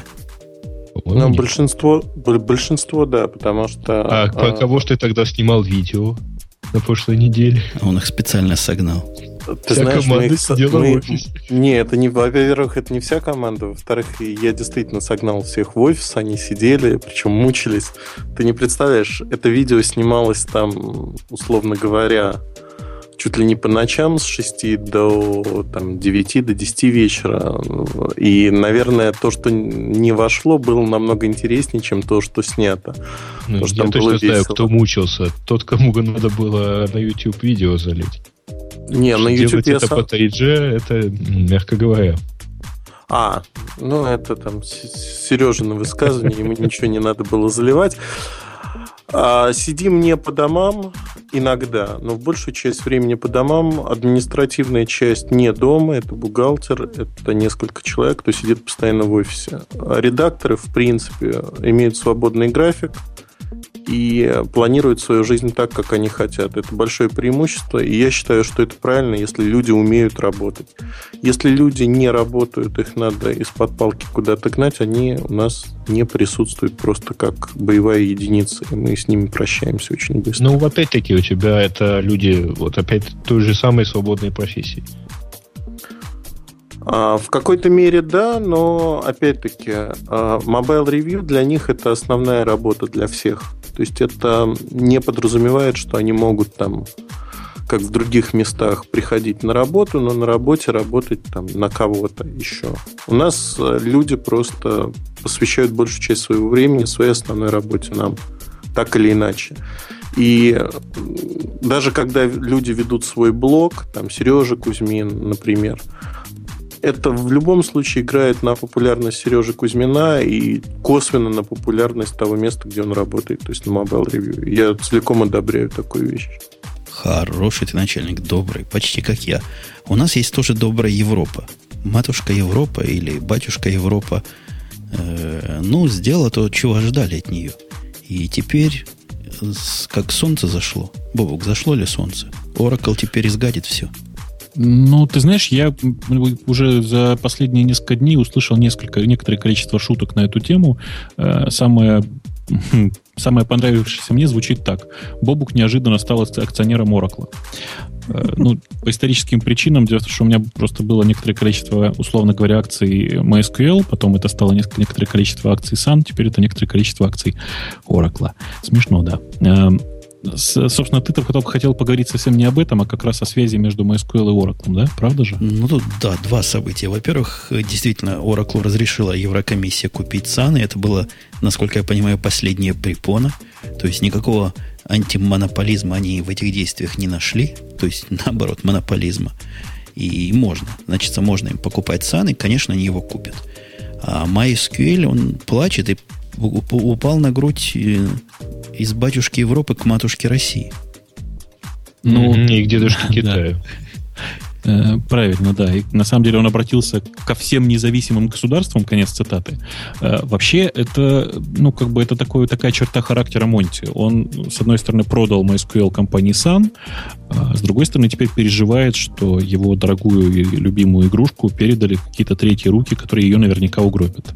Все-таки очень сложно, когда ты занимаешься бизнесом, эм, как бы это сказать, спокойно относиться к тому, что ты, ну, как бы что-то что продал, а потом это передают в третьи руки. Э, собственно, суть обращения сводилась к тому, что этот продажный Европейский Союз ничего не понимает, и они, э, собственно, испугались компании Oracle, которая сейчас, ну, там, всех их закритикует, и по этому поводу разрешили сделку. И только, значит, Россия и Китай в состоянии спасти, собственно, MySQL и не дать с этой сделки свершиться. А как же Бразилия с Индией? Эм, ты знаешь, дело в том, что, видимо, Монти, он придерживается... Видимо, он знает, как в Индии относится к open source и вообще к программированию. Я думаю, что Монти просто придерживается той же политики, что и Черчилль. Помнится, Черчилль сказал, что Индия это единственная страна на свете... А, нет, он про Бразилию говорил, что Бразилия это единственная страна на свете, у которой всегда будет гигантский потенциал. Конец цитаты. Э, поэтому как бы ему остается уповать, видишь, на страну, которая входит в ось зла, и в страну, которая входит в ось газа, видимо, я так понимаю. Там есть еще пара стран, которые он как-то не, не тронул. Например, Колумбия могла бы поддержать это движение или ну, Венесуэла. Иран, да? Да, ну, у Ирана там свои проблемы, а вот Колумбия с Венесуэлой, по-моему, самые кандидаты. Ну, да, на его месте я бы Гаити не включал пока, но в будущем можно будет как отстроить и их включить. Короче говоря, смех смехом, а я сильно сомневаюсь, что Россия спасет судьбу MySQL. Уж не знаю, как вы, но как-то я немножко пессимистически настроен.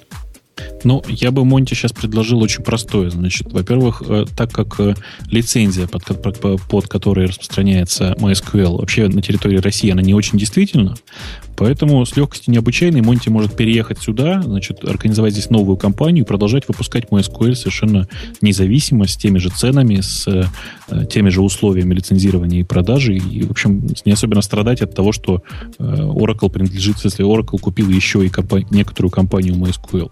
Понимаешь, о чем я говорю, да? Я, в принципе, и Монти понимаю. То есть, когда CNN, кто у нас, CNN, по-моему, первый на очереди радио Ти купит, или... Хотя я склоняюсь Подожди, продать его Fox, Fox. News. Конечно, да. Fox, Fox. Fox нас купит. Мы, наверное, тоже будем приходить с визитами и проверять, собственно, что они там а вещают. А потом обратимся за помощью к, к кому? К Евросоюзу, когда Fox решит продать Первому каналу, да? К Бразилии обратимся.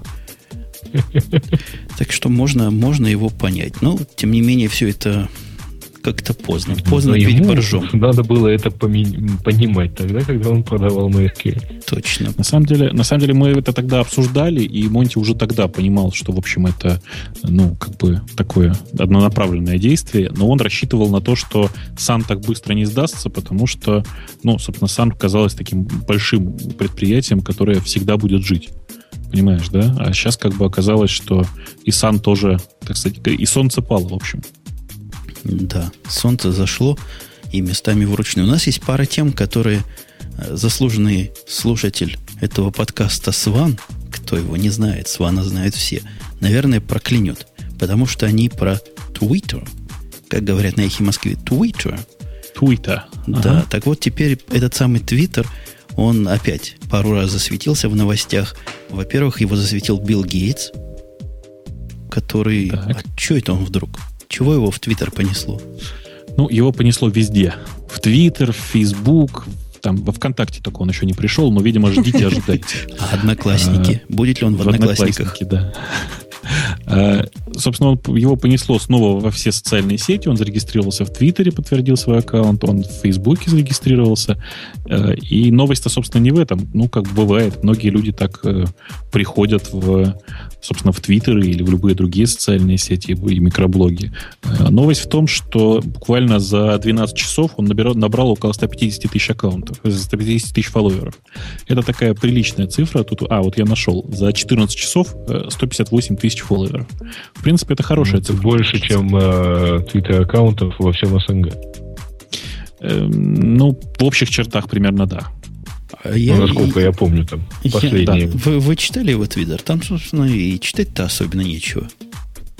Ну, я почему-то уверен, что за него его ведет пресс-служба, поэтому я даже подписываться не стал.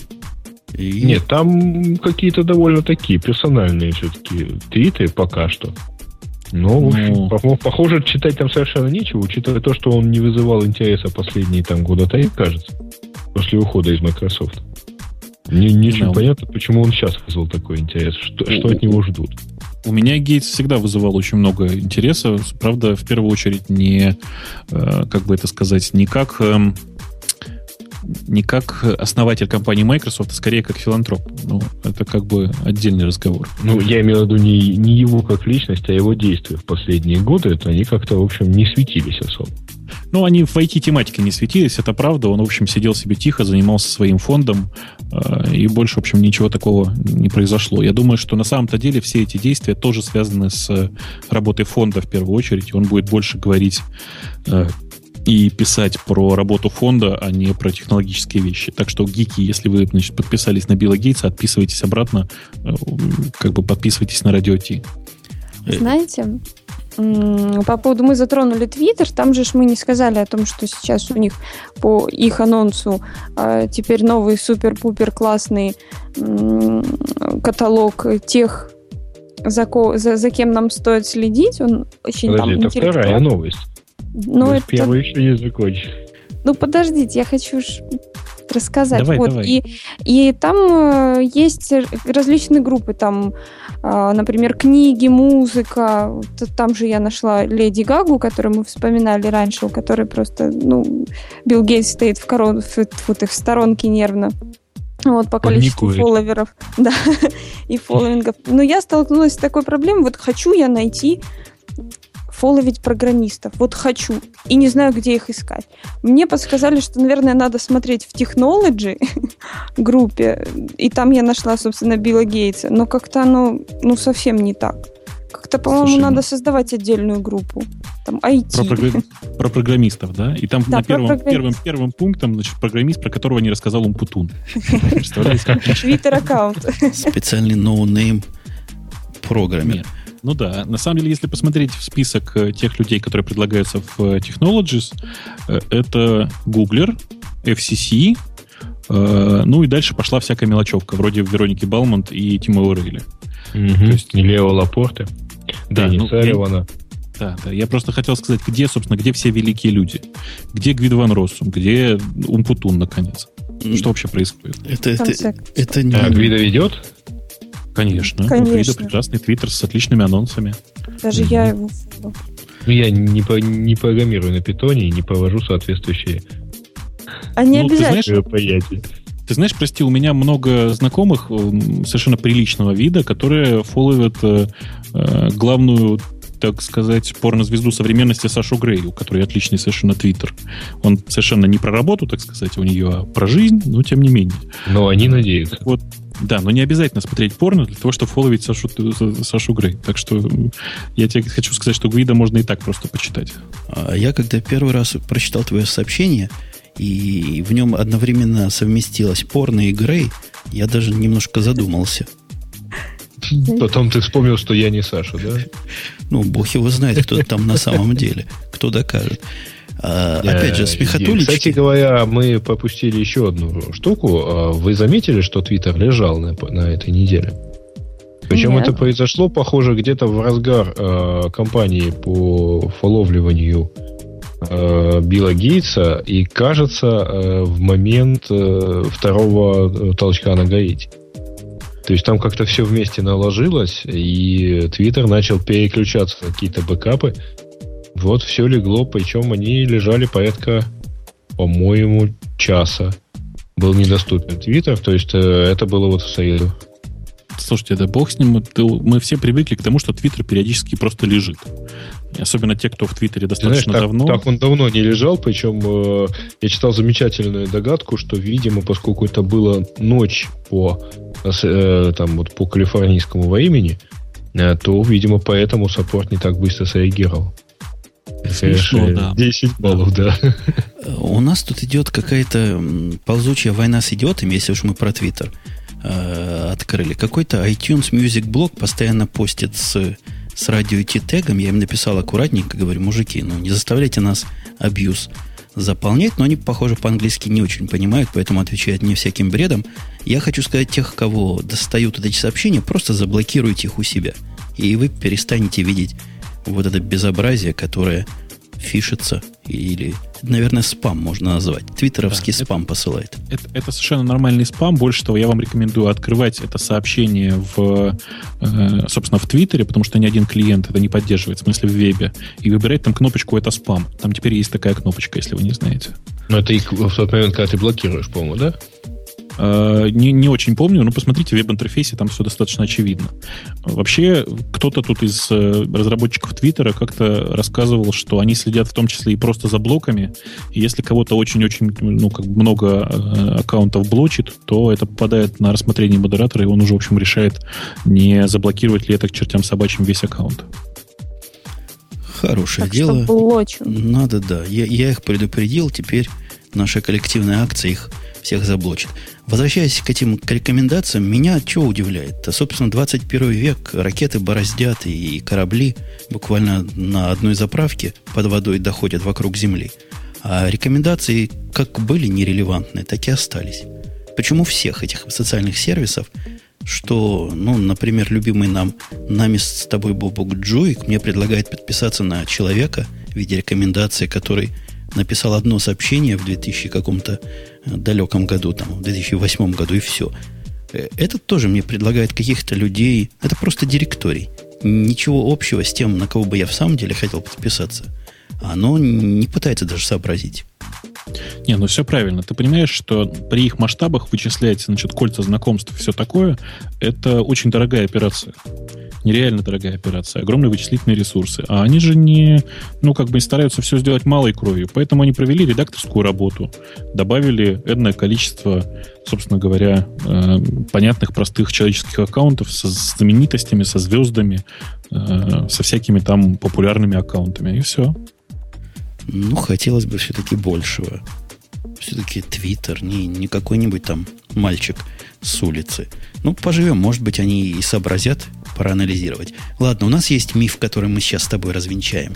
А наши дорогие соведущие поддержат. Миф, ты помнишь, был такой миф про красноглазых и Linux? Про красноглазых и Linux? Почему это миф? А, потому что кто в Linux, говорят, сидят одни красноглазые, исключительно красноглазые пишут для него код, исключительно красноглазые этим кодом и пользуются. Угу. Так, и ну ты продолжай. А вот нам OpenNet сообщил то, о чем, собственно, те, кто знает, не то что подозревали, а были всегда в курсе, что 75% ядра пишутся совсем не красноглазыми корпорациями. Подожди, подожди, подожди. Женя, я тебе скажу честно. Значит, у меня в компании работает некоторое количество людей, которые пишут под Linux. Я специально заглядывал им в глаза. Не поверишь, вечером красное. Да ты что? А, так что а ты какое отношение к корпорации ты имеешь? Корпорация это ух, это как у нас с Маринкой. Ну, у Ильдара маленькая корпорация. Ты так погулять вышел. Корпорация. Постеснялся. Ну. Вот именно. И Грей сейчас. Грей молчит хоть скромно в сторонке. Скромно молчу, да. Корпорация. И пока Грей скромно молчит, я хочу сказать, что вообще, ну, э, за шуткой о том, что все, кто пользуется Linux, э, у тех красные глаза, за этой шуткой есть вообще как бы доля истины. Дело в том, что э, большая часть Linux, которые я видел, большая часть линуксовых десктопов, которые я видел своими глазами, правда, надо сказать, что это было, ну, как бы, вот, исследование было проведено года три назад. У них были чудовищные совершенно размытые шрифты, просто намертво размытые. И понятно, почему глаза красные в результате. Ну, это кроме того, что, ну, почему у линуксоида с утра глаз, красные глаза, ты же знаешь, да? Ядро пересобрал, собственно говоря, пол системы пересобрал, особенно если джентушник, все это как бы это гарантированно красные глаза. Чем э, ближе от, э, чем дальше от Red Hat к дженту человек ушел, э, тем краснее глаза. То есть ты не, согла... не согласен с доводом? Ну ладно. Они там статистику навели и прямо какие-то циферки интересные добавили. Там 55 тысяч значимых изменений. Из них большинство, понятно, корпорациями, корпоративными работниками было сделано. А вот интересно, когда они считают корпоративных работников, это вообще что означает? Что он это основная его работа, или он после основной работы по ночам дописывать немножко кернела. Ну, вот если ты говоришь про новость конкретно, то они имеют в виду просто, что это сотрудники больших корпораций. То есть вот данная конкретная новость. А у нас вообще есть некоторое количество людей, которые на зарплате и занимаются исключительно линуксовым ядром. Бывает же такое. Ну, хорошо, молодцы, поддерживаете. Но вот у нас, у нас Эльдар замолчал, сейчас он нам вдаст. Сейчас он оторвется. Не-не-не, не буду. Ну, давай. Apple. Apple. Да, ты обещал, кстати, что он за что-то ответить должен. Да, давай, я готов отвечать. Он пока еще не мягкий. Я жду, пока в подбрюшье можно будет воткнуть.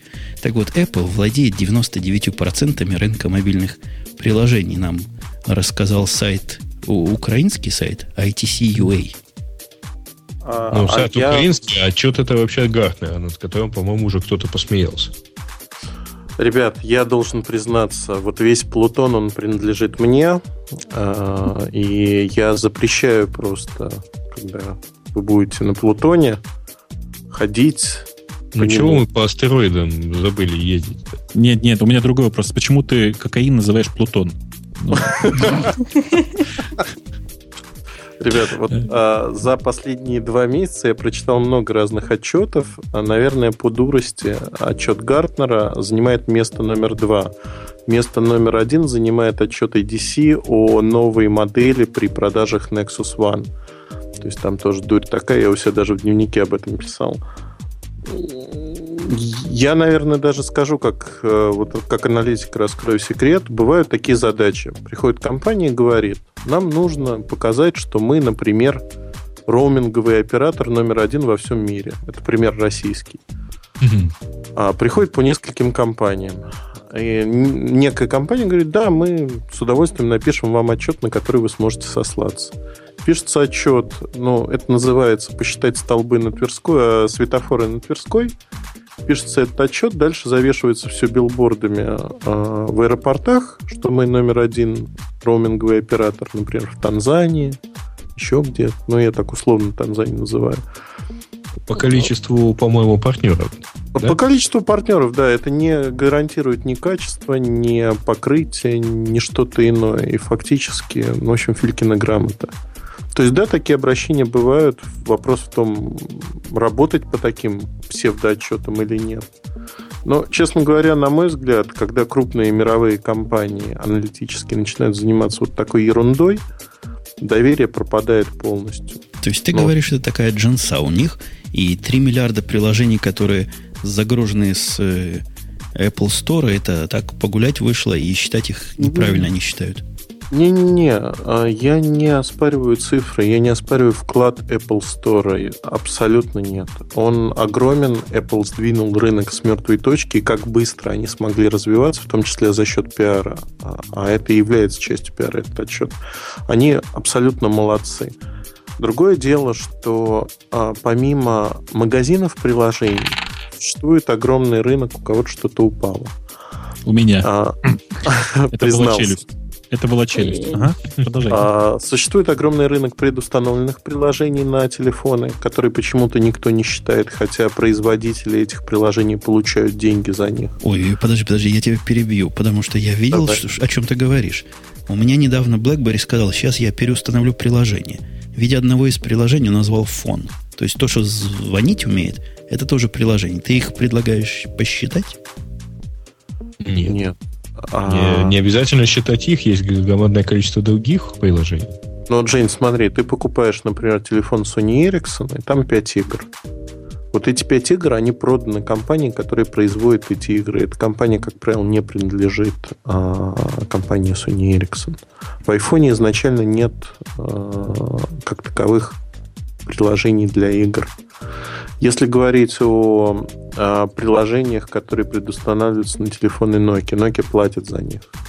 Это офис, в частности, редактирование и прочее, прочее. То есть фактически существует огромный рынок, который намного больше рынка приложений, который создан Apple. Ну, вот если брать весь мир и всех производителей. И на этом фоне, ну, вот заработки компаний, которые предустанавливаются на телефоны, они намного выше, чем то, что может дать свободный рынок. Просто в силу того, что тут нет выбора пользователя. Пользователи уже а-ля карты дают эти приложения с телефона.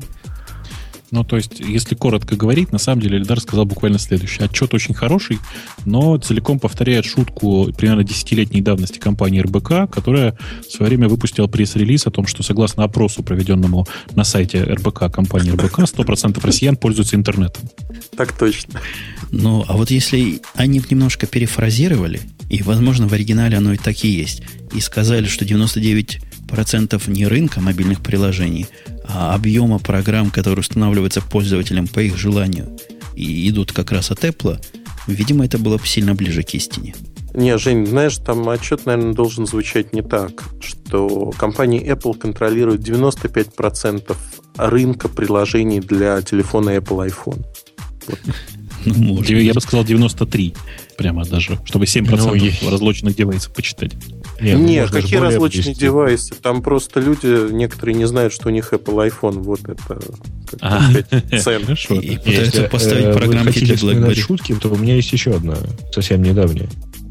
Очень, нап- ну. очень напоминает пресс-релиз Рамблера о том, что в ноябре 2009 года проекты Рамблера выросли на 5%, опередив рост интернета в целом и всех конкурентов по темпам роста. Ну, ага. будет вам издеваться. Если вы когда-нибудь пробовали в здравом уме поставить программу для BlackBerry того же, то вы бы, наверное, сильно оценили, как это удобно делается в айфоне.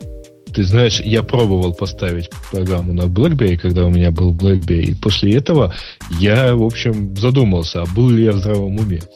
Во-во. Потому что начинаю это, это делать, потому что обнов... Э, приложение для Фейсбука, э, это я хорошо помню. Она предложила, сказала, слушай, есть новая версия, давай поставлю. Вот. После того, как оно поставилось, оно, во-первых, все снесло, перезагрузилось, то есть перезагрузило аппарат, э, снесло все свои учетные данные и сказало, ну, теперь набери, пожалуйста, заново там логин, пароль и что ты тут вообще хотел. Да, а еще бывает просит переактивировать корпоративный сервис – что вообще страшное дело. Слушай, Эльдар, если уж мы про BlackBerry заговорили, ты мне Давай. скажи, как специалист по этим летающим тарелкам, какого этот BlackBerry так долго перезагружается? Чего он там такого делает? У меня компьютеры а, все в доме тебя, быстрее перегрузятся. Какой у тебя BlackBerry? Ну, такой, как последний. Ну, ну такой корпоративный. Черненький. 8260 или 8060, что-то такое. Помню, 60 там был. Короче, маленькая вот с, с недокверти клавиатуры. Не-не, с полной клавиатурой как раз. А, вот такой, да. Керф я... новый. Ну ладно, не суть важно. В общем, я так предполагаю, у тебя пятерка стоит на нем операционка. Она действительно чуть дольше, чем предыдущий, э, перезагружается, но чуть дольше, это примерно ну, 40 секунд. Он Нет. не может. Ты знаешь, у меня был 8320, и это, мягко говоря, вот можно было долго ждать. Мало того, можно было не понять, ты его отправил на перезагрузку, ты его выключил, ты вот что с ним делать? Это, было что-то замечательное. Не знаю, у меня... А, я с этим не сталкивался, у меня сейчас три BlackBerry. Старые перезагружаются намного быстрее, это правда новые дольше. Но у меня на новых, правда, на картах памяти ничего особо и нету, скажем так. Ой, я Все даже не знал, что там можно карту памяти воткнуть. Да, там, ну, опять-таки, я не знаю, вот по индексу твоя модель, что она из себя представляет, но карта памяти в BlackBerry есть. Очень. Под батарейкой под поищи. Да. Так да, это да. открывать надо, не для средних умов. Ну, вот, тем не менее, хотя я его перегружаю реже, чем iPhone, честно скажу, но каждая перезагрузка это, это еще то. Э, есть ли у нас траур, коллеги, по поводу того, что интернет закончится? Когда он закончится, в сентябре или в октябре конец интернета должен быть? Если ты про IP, то еще года два обещали. Как года два? Года да. два? А, еще есть пару лет. Ну ладно, до 2012 дотянем. А ну, потом... В 2011 они, наверное, и уж совсем точно в 2012 закончится. Ну, а что там уже? Закончится и закончится. Вот, вот и наступит конец света. У кого надо, уже есть интернет. Зачем нам новые партисипенты? Вообще, я предлагаю концептуально поступить и отбирать. Вот если у тебя, например, больше одного адреса, не положено. Один адрес на, на одного человека и все. Точно, Это точно. Ужасно. И вернуться к моей идее про права на, на, на использование интернета. Да-да-да-да-да. Это ужасно. Я вдруг подумал и, и понял, что у меня на рабочем компьютере два реальных IP-адреса. Ну вот из-за таких, как ты, и заканчивается IP версии 4 адреса. А серьезно, чего будем делать? Пере, перебрасывать с, с 6.4? Что будем делать-то? Как спасаться будем? Я думаю, что спасаться мы будем абсолютно нормальным способом, потихонечку переходя все-таки на IPv6. Не? Ну, я ну, понимаю, что это не такое уж потихонечку. Это как анекдот про правостороннее движение. Не, ну, Первым знаешь, на кажд... него перейдут э, грузовики из первого парка грузоперевозок. Вторым ну, те, кто останутся. Ну, что-то типа того, да. Но вообще переход на IPv6 для меня это как анекдот про э, хиппи в Питере, помнишь, да, которые они решили потолок покрасить. Бабка, вот сейчас покурим и покрасим. Просто вот это покурим и перейдем на IPv6, оно происходит уже последние примерно 15 лет. И 15 лет, как все говорят, нужно переходить на IPv6, скоро IPv4 кончится. Знаете, если по сусекам поскрипсти, я уверен, что есть огромное количество сетей, которые не заняты практически ничем. Ну, почти наверняка так, да. Ну и все. Ну, ну и что мы будем? Потому я предлагаю действительно не заниматься э, переходом на IPv6, а как-то делать это постепенно. Например, перейти на IPv5 для начала. Э, или там IPv4 с половиной. Как-то, ну, то есть, все-таки это не такой простой процесс. Вы поймите, перенастроить э, примерно там около миллиарда, наверное, компьютеров разных на, собственно, на, на новые настройки. Это ведь нужно довольно много времени. В общем, поживем. До 2012 года, если проблема, если не закончится адреса, то потом нам, в принципе, все равно будет. Так что, так что не пугайтесь особо. У нас тут есть из раздела «Хумор» такой хумор, который, наверное, понятен не только программистам, хотя он про программистов. Видал ли ты, коллега Бобук, тему о стиле программирования? О стилях, которые автор Плохая. на codeinstructions.com, видимо, это его блог, я уж не знаю, что это такое, привел довольно любопытно и метко. Я пытаюсь найти эту тему сейчас. Она ближе глазом, к концу, пока предпоследняя, Предпоследняя. Ближе к концу, это ты мягко сказал. Ну да. Предпоследняя тема у Что, нас в списочке, да, действительно. И, и много узнаваемых людей. Я бы даже мог к этим характеристикам конкретно имена прикрутить. Но они вам мало чего скажут. Самый первый у них тут по-моему, надо его термины переводить на русский язык. Как бы мы вот этот шот не переводить, а адаптировать. адаптировать. По-моему, это стрельба по ногам. Причем себе. Это, это не, это, наверное, самый быстрый программист на... А, стреляющий в темноте. Пулеметное, пулеметное программирование. Да, стреляющий в, в ночь. Первый тип а, программистов, а, которые тогда стреляют. программирование методом научного тыка. Ну вот, да, наверное. Ну, я таких уже давно не встречал, хотя я думаю, по молодости у всех из нас был соблазн вот так попрограммировать. Ты уже нашел статью, Вовк? Да, да, да, да, да, я уже читаю. То есть ну, речь, речь идет о том, что если у вас что-то не работает, попробуйте там поменять, сям поменять, вдруг оно заработает. Вообще Ты удивишься, случае, оно говорится... иногда работает в результате. В данном конкретном случае, когда говорится про шотган, имеется в виду вовсе не то, что нужно стрелять в ногу, а скорее то, что э, из шотгана обычно стреляют дробью, вы не поверите. Э, это такой прекрасный метод программирования, когда ты открываешь значит, э, большую портянку с кодом и начинаешь случайно менять разные куски в разных местах в надежде, что она хоть как-то заработает. Такие, знаете, как это, прекрасный выстрел дробью поменял в 10 местах, оно бац и заработало неожиданно. Ну, метод, он эффективный иногда оказывается, но я большой противник такого метода.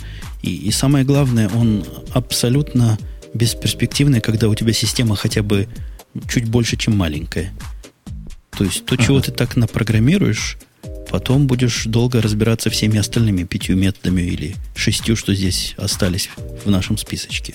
Ну, там роскошное продолжение про то, что двух таких вообще никогда нельзя сажать программировать вместе, потому что их результаты притягиваются друг к другу. Класс. Так. Я надеюсь, у тебя таких нет? Ты знаешь, они такие бывают, но они обычно не проходят испытательный срок. То есть проблема заключается в том, что у нас местами есть как бы, не во всех, конечно, местах, но есть э, отдел тестирования. Когда понимаешь, такой э, код попадает, точнее, такой софт попадает в отдел тестирования, они довольно быстро находят те позиции, э, через которые просвечивают вот эти самые дырочки от дроби. Вторым идет программист, который называется by accident здесь, но я бы назвал его э, счастливчик. Программист-счастливчик. Ну, да, программист, как, случайный программист, везунчик. О, везунчик. Везунчик, точно. Ты сможешь объяснить, что, ты, что имеется в виду? Ну, это примерно такая модификация нашего первого программиста, который стреляет во все стороны в надежде, что прорастет. А этот нет. Этот так пару раз стрельнул, и получилось. Еще раз пару раз стрельнул, и опять получилось. Ну, ты почему ты как у тебя есть такие люди, которые ведут себя именно так?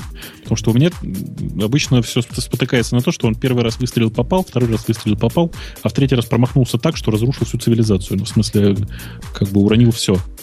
Тут, Не, тут... ну тут же и так и написано. В этом, слу... в этом случае он останавливается и пытается все-таки понять, что же там, вот, как бы что-то найти, как, чтобы наконец оно работало. У него, правда, есть выбор переквалифицироваться вот в шотган. Вы правдогами. Ага. Да, тут, да, да. Тут, тут очень недовольно, а очень метко сказано, что как раз TTD – это та самая методология, которая позволяет этим программистам хотя бы формально быть в порядке. Тесты прошли, все, пуля с моей стороны вылетела. Сейчас надо сказать, что TTD нифига не спасает, потому что э, в, во многих случаях, э, как бы, так как тесты пишет этот же самый программист, он зачастую покрывает тестами какие-то совсем не те места, в которых оно ломается. Ну, ну да, TDD это, по-моему, мы, мы уже его как-то конкретно ругали. И, и есть за что поругать. На мой взгляд, ущербная и даже вредная методология. Я, я своим не разрешил. У меня были подвижки на TDD, некоторые проекты попытаться реализовать, но тут уж, тут уж о дизайне речи особо не идет, когда слово TDD слышишь. Сразу читай реализация. Есть, что за карго-культ такой? Я попытался это дело на, на русский язык перевести, и я понял, а, что за это культ такой. Это хорошо известная вообще-то штука. Во времена э, Второй мировой войны э, значит, часть американских военных баз была расположена, ну, вот Тихоокеанских, была расположена на вот таких мал- маленьких островах, где, естественно, были, были какие-то местные племена. И после этого, значит, обнаружили, что возник вот действительно некий такой культ. Ну, то есть, представляешь, вот абсолютно темное, первобытное, общинное какое-то племя. Вот. Пришли белые люди, построили нечто, прилетела большая железная птица, из нее выгрузили какие-то грузы. А, и эти грузы так или иначе потом попали к этому племени. То есть они, э, ну вот, они поняли, что вот прилетела птица и так далее. А потом они, потом, естественно, после войны эти базы были свернуты и, и птицы поулетали.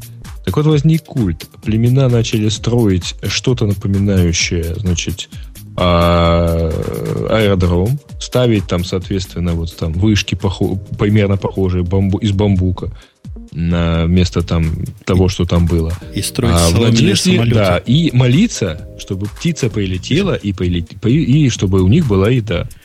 Вообще смех смехом, а вот эти программисты это до более часто и знакомо встречающееся явление в современном enterprise мире. Речь идет о тех, которые знают много, но у них горе от знания. Не от ума, потому что ума обычно не хватает, а вот знаний всякой фигни много – они знают о том, что есть миллиард с половиной фреймворков, и они слыхали, как люди эти фреймворки пользовались. Ну и вот, если все пользуют J2E, какой-нибудь кусок там EGB, так и я обязательно засуну, и Beans туда засуну, и JSF засуну. Ну а как Log4j, это же понятно, как же без него. Все пользуются. Не, ну ладно, Log4j это, в общем, даже не, не сказать, что фреймворк. Черт с ним, пусть Log4j лучше пользуется, чем что-нибудь другое. Но вот когда каждый второй программист говорит, что сейчас я тут, я не знаю, что-нибудь на спринге наваяю или там на G2E вообще как таковом, то смотришь на это и думаешь, что, господи, господи, бедные люди. Насколько же они привязаны к своим фреймворкам? То есть, э, ну, я, я себе это представляю так, знаете, идет очень-очень сильный чувак такой, который не может даже сумку, так сказать, девушке поднести, потому что у него в каждой руке по гире. Очень тяжело выглядит. Выглядит тяжело, и разбираться в этом трудно, да и э, проблема в том, что не очень понимают, как все это работает, как правило. И разговор с таким программистом о имплементации, допустим, о какой-нибудь перформанс-проверке, это абсолютно э, дело безнадежное. То есть тут и говорить не о чем. Он не представляет, что он, у него там пул, и как этот пул работает, и откуда он отдает, и вообще откуда берутся и уходят куда ресурсы. Это страшные программисты, и, как, на мой взгляд, это какое-то подавляющее большинство современных быстрых программистов, которых набирают во всяких местах странных. Ну, это, это мои любимые программисты, они просто сверхпрофессионально пишут на копипасте. Во-во. Но у них такой копипаст уже второго, второго уровня. И я, кстати говоря, камень в свой огород кинул. В последнее время еще один фреймворк себе ввожу в постоянную работу. Нельзя его, конечно, фреймворком назвать. До этого я ввел Protobuf, который, в принципе, фреймворк, наверное, катит под название – ну, по-нашему, по-русски, библиотека. А теперь я выкопал для себя многие прелести стабильной версии Google Collections. И тоже пытаюсь его во вся, по-всячески применять. Полезнейшее дело. Если не пользуешь, Бобук, то как ты на Java без него живешь, даже и не знаю. Ну, я на, на Java, без Java него... живет. Я на Java без него очень хорошо живу. У меня, да, единственное приложение на Java, которое я пользую, они в G2ME и как бы не совсем на компьютере работают, знаешь. Да, и там тебе, значит, не надо collection ы Не, ну крутая штука для performance э, приложений. У них там многие вещи по-умному сделаны. Я даже вчера полночи смотрел на их сорцы. Некоторые места для меня много чего нового открыли. Есть у нас... Читал сорцы, много думал, да. да, но... да. Полезное чтение, кстати говоря, образовательное. В отличие от того кода, который protobuf генерирует. Вот эти сорцы человеками писаны, живыми, которые местами даже знают довольно точно, что они делают. У нас есть программист, который, как это, часа X. Малой кровью. А, ну, наверное, и так можно, да, сказать. Как тебе такие программисты, которые, которые делают чего? Которые чинят... А, это тактический программист, во, я понял. Он чинит с тактическими ударами. Жень, еще раз. Еще раз. Программист, да. который чинит проблему при помощи... Вот если у него exception произошел, он в месте до того, как exception выскакивает, ставит проверочку. А вот что параметр был правильный. И exception а больше не происходит. И он довольный несет на стол начальству, починил, мол. Ты знаешь, у меня есть четкое определение для таких программистов. Это программист-травматолог. Он просто везде ставит костыли. Помогает на 100%. Причем, я тебе скажу страшное, вот зачастую такие программисты, ну, они просто очень быстро умеют чинить мелкие проблемы, э, и такие программисты это очень нужные люди. Они, конечно, ну, как бы их нельзя, нельзя такими людьми злоупотреблять, потому что Потом они могут... на этот принципе, код смотреть нельзя, да? Ну да, то есть просто дом, построенный из костылей, он очень прикольно выглядит, но через него там через стенки ветер, понимаешь, дует, неудобно. Вот. Слушайте, а, я ну, понимаю, что я, возможно, вас обижу, а разве это не есть вот Linux Way? Вот у нас, мол, что-нибудь там часто падает, а давайте мы его по крану будем перепускать, чтобы оно не падало. Это не Linux Way, это, это, это у тебя какой-то Linux Way такой своеобразный. Вообще, я тебе скажу страшно, вообще большая часть э, софта, она имеет привычку падать. И понятие такое, как Watcher и Watchdog, они вообще как бы существуют за пределами линуксового пространства. Э, и я тебе скажу даже страшнее. У меня в свое время был... Сейчас эм, попытаюсь объяснить. У меня в свое время был виндовский сервер, который очень-очень плохо себя вел. А так как этот сервер был на обычном десктопном компьютере, то, собственно, никакого аппаратного watchdog как бы сделать не получалось. В результате что было сделано? Рядом была поставлена линуксовая машина, у нее э, сидюк, ну, то, собственно, сидером был поставлен так, чтобы при yes. выезжании сидерома нажимать на кнопку reset. Помогает отлично. В любом случае. Так вот, это тоже такой своеобразный костыль, потому что вообще-то на самом деле нужно было, конечно, программу починить. Самый роскошный костыль, с которым я сталкивался в виде системы. Не в виде одноразового. У меня был программист, который в виде системы, когда его программа падала, перекомпилировал ее с дебаговской информацией. После этого она какое-то еще время работала. Слушай, ну это прекрасно. Программа на C была. включить оптимизацию. Или включить оптимизацию. Да-да-да. С этим он уже идет в сторону нашей первой категории, стреляющей во тьме. Но, тем не менее, такие программисты есть. Это не является уж отрицательно чисто характеристикой. Их надо просто совмещать с умом. А у этих, ну смотри, ума хватило, где поставить проверку на нал. Есть шансы, есть надежды. Угу. Ага. Наш еще следующий тип это дизайн, тот, который повернут на, на паттернах. Pattern-oriented программер я бы сказал, pattern-driven программер, программер даже.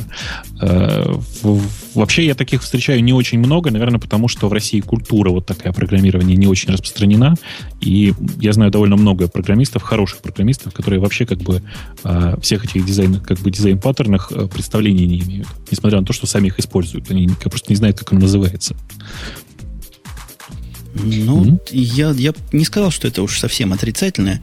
Оно в смысле экстрима ну, в смысле экстрима все отрицательно, но программисты, которые знают стандартные практики, они скорее, скорее плюс, чем минус, не сколько в имплементации. Вот в имплементации бывают проблемы. Когда у человека все фасадами покрыто, да, э, через обзорверы все события приходят, да плюс к этому он еще там десяток, какие-нибудь бриджи засовывает куда не надо, то когда не надо, это, это да, это страшно. Разобраться, чего же оно делает потом – даже видя диаграмму этих паттернов, непросто.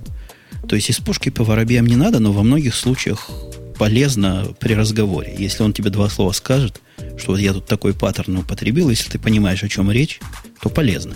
Для коммуникации исключительно полезно. Слушай, но в данном-то случае речь идет не о людях, которые просто умеют этим пользоваться, а, так сказать, маньяках дизайн паттернов. Я вот, глядя на таких маньяков, вообще не понимаю, как он, например, кофе пьет без э, фактори кружек, как он вообще потребляет хоть что-то.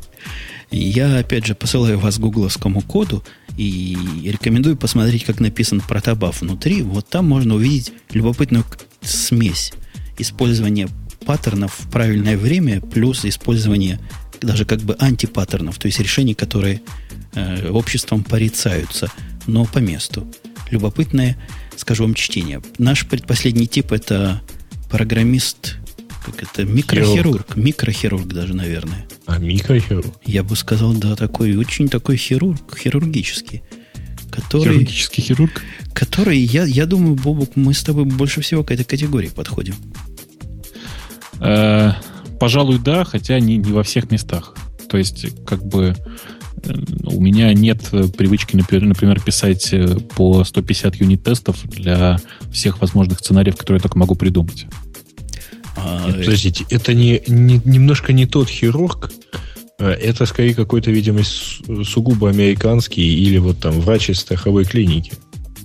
Ну, это такой... Не, я, я, я как, раз, как раз таки понимаю, о чем они говорят. Вот если у вас чего-то упало, то вы не успокойтесь, пока не поймете все ситуации, в каких оно могло еще упасть, почему упало, что вызвало, и хирургическим надрезом вскроете вот этот гнойник. Я почти всегда так и делаю. Хотя, конечно, на практике, к сожалению, не всегда удается довести расследование до конца. Хотелось бы, но не удается. Заработало, ну, ну ладно. Примерно я представляю, откуда упало, и довольно четко понимаю, чего я починил. Ты знаешь, я вот сейчас, собственно, осмыслив все то, что здесь написано, хочу тебе сказать, что это не хирургический программист, это программист-патологоанатом. Ну, просто настоящий патонатом, он как бы действительно доберется до самого, так сказать, корня всего бага и попытается пофиксить все. Другое дело, что зачастую фиксить уже нечего, потому что, в общем, от программы один труп остался. За это время, потому что вот этот первый программист, стреляя по площадям, накрыл как-то этот баг случайно. Большой вопрос вообще, чего лучше? Хотя тут, тут эффективность против правильности, процесс против результата, вечная проблема. Ну и последний, как мы этого бучер-программера переведем? Ну, это нормально, мясник. Такие суровый, есть. это суровый программист. Круче его только яйца вареные. Э, вкрутую причем. Э, речь идет о программисте, который э, рефакторит все, до чего может дотянуться, причем совершенно произвольные моменты времени.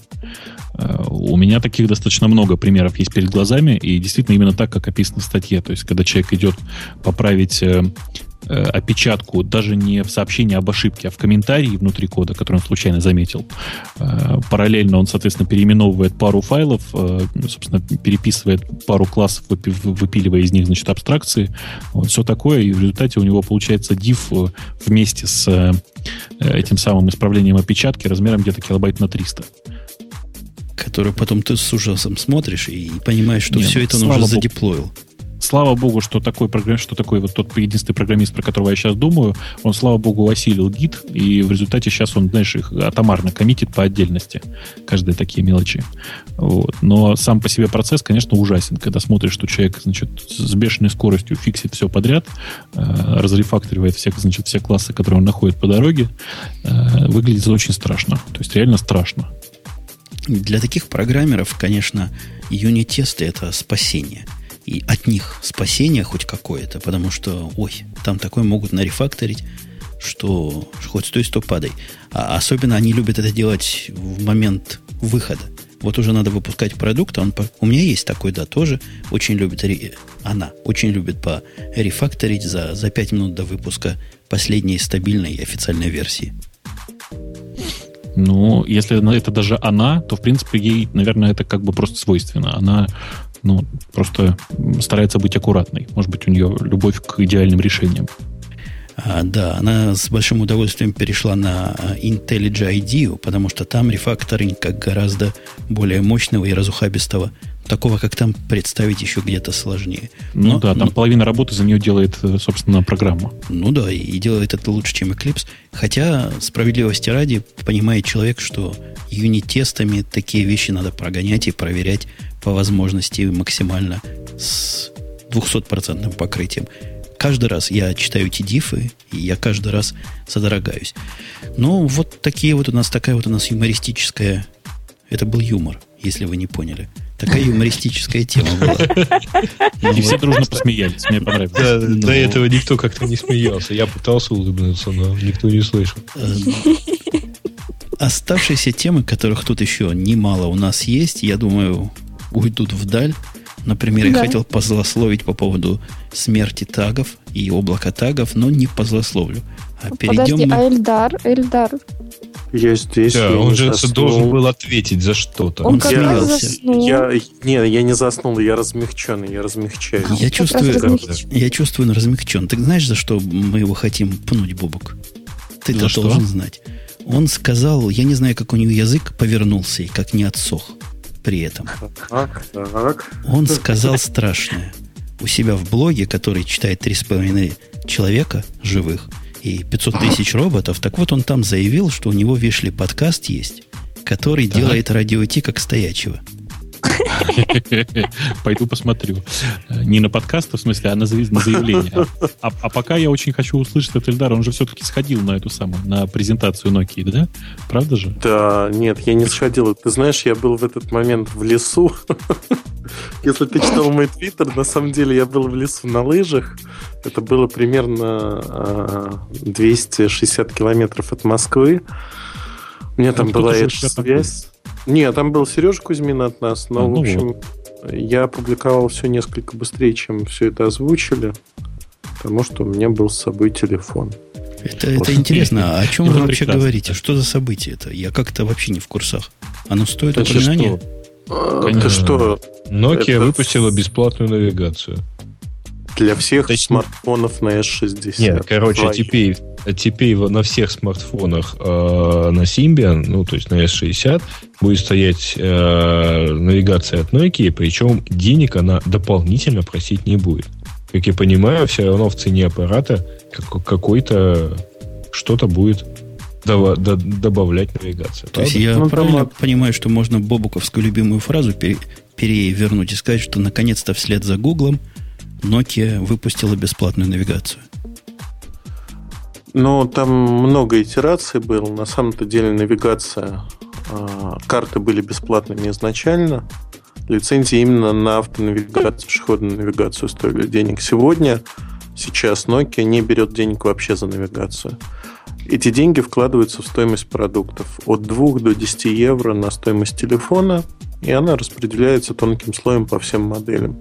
Понятно, что мы не заметим а, эти деньги в стоимости телефона вообще никак, поэтому можно назвать это бесплатным. Но ровно так же, как в андроиде мы не видим там, стоимости навигации, хотя она там есть, она заложена изначально. Слушай, а до этого это была такая дикая модель, когда тебе за GPS надо было платить каждый месяц. У меня в BlackBerry есть такое. Можно платить 5 долларов в месяц и пользуйся картой. Не-не-не, там было, по-моему, я, я покупал для N95, например, а ты за GPS ничего не платишь. То есть и за карты, которые доступны из интернета, тоже ничего не платишь. А вот путеводители, например, или навигационный сервис, который просто позволит тебе маршрут построить, а уже приходится заплатить. По-моему, там навигация там годовой, годовые лицензии, кажется, да, были? Годовая, даже на один день лицензии, на месяц, на неделю были лицензии, но это все не продавалось. А проблема в другом. А, люди не совсем понимали, а в чем преимущество вот таких карт. Преимущество там есть, как и недостатки. Преимущество основное, что вы на компьютере или на телефоне загружаете карты однажды через Wi-Fi точку, вам не нужно обращаться к сети. А в роуминге это на самом деле а, практически идеальный вариант использования. Google Maps отдыхает их в сторонке чем преимущество Google Maps? Позиционирование быстрее. Реально работает быстрее. Холодный старт занимает меньше минуты всегда. На смартах Nokia это может тянуться там, 2, 3, 4 минуты. На N97 до сих пор GPS-навигация не работает нормально и дает ошибку очень такую приличную. Там вообще там, там и по, с поемником что-то не то, потому что я, собственно, ездил э, даже относительно тупой Э, GPS-навигатор, ну не, не навигатор, а GPS-датчик в, в Samsung э, Innovate, он, в общем, uh-huh. стартовал гораздо быстрее, и он не отваливался. То есть вот в Nokia N97 ее надо было класть под лобовое стекло, чтобы она не теряла спутник там во время езды по городу. Вот я такого плохого не видел больше нигде. Ну, скажу так. А, в общем, можно сравнивать по-разному, можно по-разному оценивать шаг вынужденный, невынужденный шаг Nokia. Но если возвращаться к тому, как рынок отреагировал, акции Том-Том полетели вниз, с Гармином то же самое произошло. В принципе, сегодня а, можно говорить о том, что есть Google, есть Nokia на рынке навигации. Они будут бороться, пока Google собирает свою картографическую информацию для Европы и других стран – Nokia чувствует себя спокойно, потому что у них есть Navtec, и по картам Nokia сегодня впереди планеты всей. Потому что так или иначе у Navtec покупают все игроки. Телеатлас значительно меньше. То есть вот э, то, те 8 миллиардов долларов, 8,1 потрачены на покупку Navtec в седьмом году, они уже сторятся и вернулись. И фактически, так или иначе, Nokia будет одной из первых скрипок на этом рынке. Ильдар, а, ты Эльдар, подставился. Не, неудобно же. Подожди, дай его, дай его пну, потому что он подставился. Пни, пни, пни, пни, я подставился специально. А, по поводу неудобно. А, я игрался с четвертыми картами, то есть это Maps, Ovi Maps 4.0, но это жуткая-жуткая бета. То, что выкатили, выкатывали неожиданно и быстро, 3.1, ну, даже это не 3.1, ну, в общем, это собрано на скорую руку из того, что было, как говорится. А это только прообраз того, что будет в реальности следующие карты, они а, очень удобны тем, что там есть социальщина, то есть любой человек, который позволил определять свои координаты, с ним можно там, как локатор использовать, условно mm-hmm. говоря. А, второй момент. А, там есть а, хорошая фишка, которую я надеюсь, что реализуют в итоге в коммерческой версии, а именно выбор удобного а, способа общения с другим человеком. Там, когда ты приближаешься ко второму телефону на уровень там, 5 метров, например, и ты хотел ему что-то отправить или сказать, телефон просто начинает э, там вибрировать и говорит, э, человек рядом. Мужик, можешь... жена пришла. Ну, да? примерно, ты можешь с ним так поговорить. У тебя, у тебя наверняка, Ильдар, не хватит сообразительности, даже при всем твоем том умище, чтобы понять, где ты подставился. Я глупый, у меня размягченная серая масса, давай. Так вот, и это как раз переходит будет на наши пользовательские темы, так что, Грей, готовься. Ты сказал страшное, ты ересь сказал, за которые нас в комментариях ругали, и даже специально человек написал на Хабре статью. Ты сказал, что после вот этого вот этой новости акции выросли.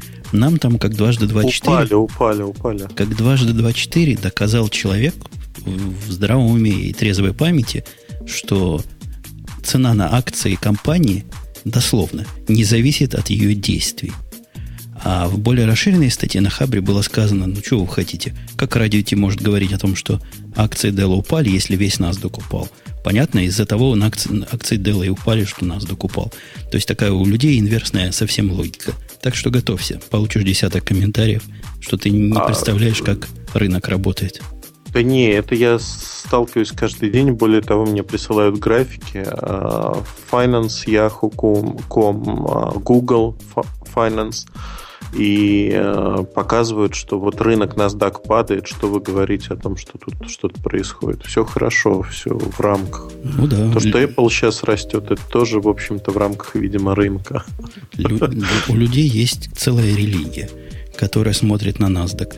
Вот так. Я просто скажу для тех, кто не очень представляет, о чем мы говорим. NASDAQ это такой композитный индекс, который, собственно, по бумагам считается. Это вторичное производное. Это не само по себе. Это совокупный индекс.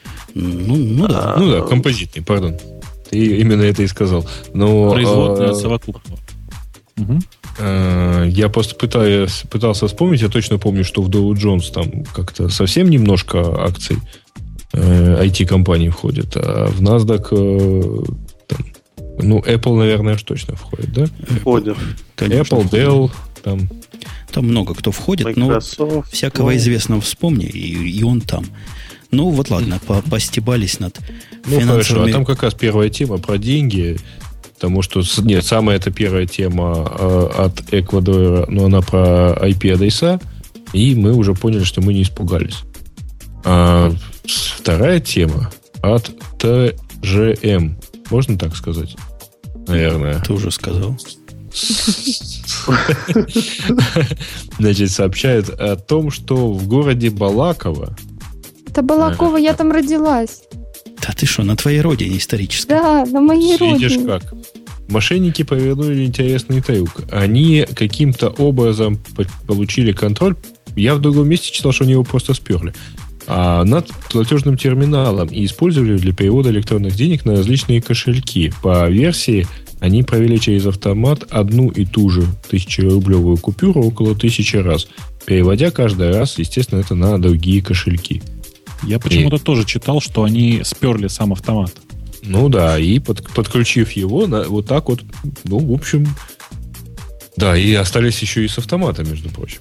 Вот, по-моему, все-таки Я они боюсь, так что сделали. потом к ним все-таки выехали с автоматом, к ним потом. А у них какое было? Хай-техническое решение или low-tech? Например, можно купюру на ниточке туда засовывать, а потом вытаскивать обратно. Я из... думаю, что можно просто снять крышку и вытаскивать. И главное не забыть взять ноутбук, потому что, помнишь, да, этот анекдот, как сломать банкомат? Ну, берешь ноутбук и молоток, подходишь ну, к банкомату, бьешь по нему молотком, он разваливается, достаешь деньги и уходишь. А ноутбук зачем? Ну, а какой ты хакер без ноутбука? А я хочу, пользуясь случаем, послать лучи презрения Safari, потому что у меня пропал, вот точно, как Бобук рассказывал, накаркал. У меня нет теперь никакой возможности скроллить это дело. А ты не скроль это дело. Не надо, я не буду, ладно, если ты разрешаешь. Поэтому придется Грею дальше, что там ты еще видишь. Ну, я, собственно, вижу то, что там написали что Google обнаружила 17-летнюю брешь в безопасности Windows. Сообщает нам Зак, э, все 32-битные э, версии операционной системы небезопасны, злоумышленник может атаковать с помощью виртуальной DOS-машины. А насколько я э, понимаю, речь это уязвимость там сидит. У нас же была эта тема в темах, мы до нее просто не добрались. А, уязвимость там а, с Windows T1, кажется, или T11. 3.11, я думаю. Это прям Нет, Петя ответил. Это, это ему повезло, что он не с нами сегодня. За винду 3.11 он бы нам ответил. Вот. Ну вот, в общем, давайте я уже прочту из того, что там вот у нас в блокнотике. DRA позволяет непривилегированному э, приложению 16 терабайтам управлять стеком всех прочих приложений, устанавливать программы, просматривать, изменять, удалять данные, создавать учетные записи, в общем, что угодно делать. А единственное, э, кто не подвластен этому багу, это 64-разрядные Windows. Ну, мораль простая, переходить на 64 бита это полезно еще и в данном случае. Ну, в общем. Э, нет, насколько я понимаю, это вот э, от, от этого бага, нет, не от этого, от другого. Петя заклинал всех быстренько обновиться в Windows Update. Так в этом, простите, в этом и прелесть винды. Вы от одного обновитесь, а другой, новенький, всего 17 лет, свеженький, появится Нет, тут же сразу. Да простит меня, Петя, меня просто очень впечатлила идея, так сказать, повышения безопа- компьютерной безопасности в мире путем Пети Диденко в Твиттере, уговаривающего всех быстренько обновиться на поехавший апдейт. Может, им теперь в рабочее расписание вставили. Они отчитываются по числу пользователей, которые по их наводке обновились. Все может быть. Угу. Эквадор сообщает, я пропущу новость от Вальзора, которая про Sun и Oracle, мы ее обсудили вроде бы как. Эквадор сообщает, что сторонники свободного программного обеспечения отправили открытое общественное письмо президенту Российской Федерации. Общественное – это отдельный плюс, очень хорошая фраза. А, начался сбор под... Подождите, не понял. То есть они его уже отправили, и только после этого начался сбор подписей. Но они написали открытое письмо. Это открытое письмо, понимаешь? Ну, понятно. И начали сбор подписей, ясно. Под ним. А да. за что, ну, собственно, да. во, я наконец смог перегрузить выступают, браузер. Выступают они за то, требуют буквально они от президента, чтобы все государственные учреждения перешли на свободное программное обеспечение – обязательно, чтобы все программные, чтобы продукты э, свободного программного обеспечения участвовали во всех государственных тендерах, создать единый российский институт разработки и внедрения и перевести весь документооборот в стране на открытые форматы файлов. То есть, я так понимаю, все радиостанции должны вещать, вещать исключительно в, с ОГГ-плееров, да? ОГГ. Несомненно. Да. А, ну, а как это на фоне... Коротко, требование простое. Дайте нам денег, мы их попилим. А как... Я удивляюсь, почему институт? Почему не академия? Должна быть российская академия СПО. Институты как-то мелко. Академия звучала, были бы все академики. Нас бы с Бобуком взяли в... Нет, меня не взяли, я резидент не тот. Не той разведки. А Бобука взяли в академики. Представь, как бы был бы. Как академиков называют? Есть какой-то приставка ну, я не знаю, Мойша Игнатьевич. А как эта новость на фоне... Академик в изгнании. На фоне законодательного вашего прямо такого хорошей инициативы. Законодательно ограничить даунтайм сервисов. По-моему, правильно взялись. А то сколько можно? Заходишь, сервис лежит. Видали эту новость? Да, 4 часа а, в месяц. Само письмо, кстати говоря, вот это вот президенту России не прочли. Там роскошные примеры появляются, потому что, оказывается, КАМАЗ, двигатель КАМАЗа, именно по, по принципам свободного программного э, обеспечения и разрабатывался.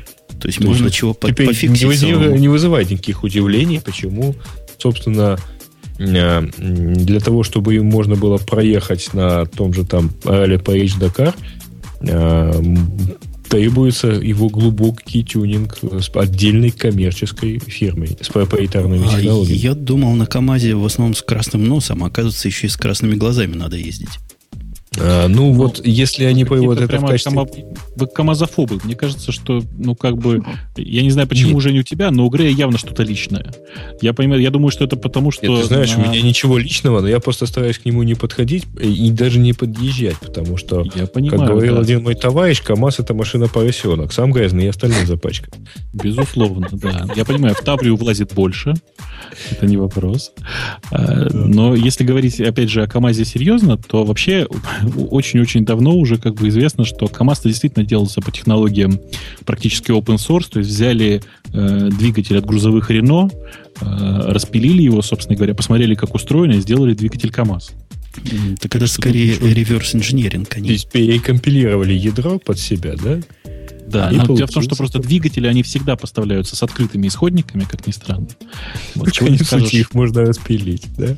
Да, чего, чего не скажешь Там другой современ... пример роскошный, что ни один УКВ-поемник в советское время не поставлялся без а, принципиальной схемы.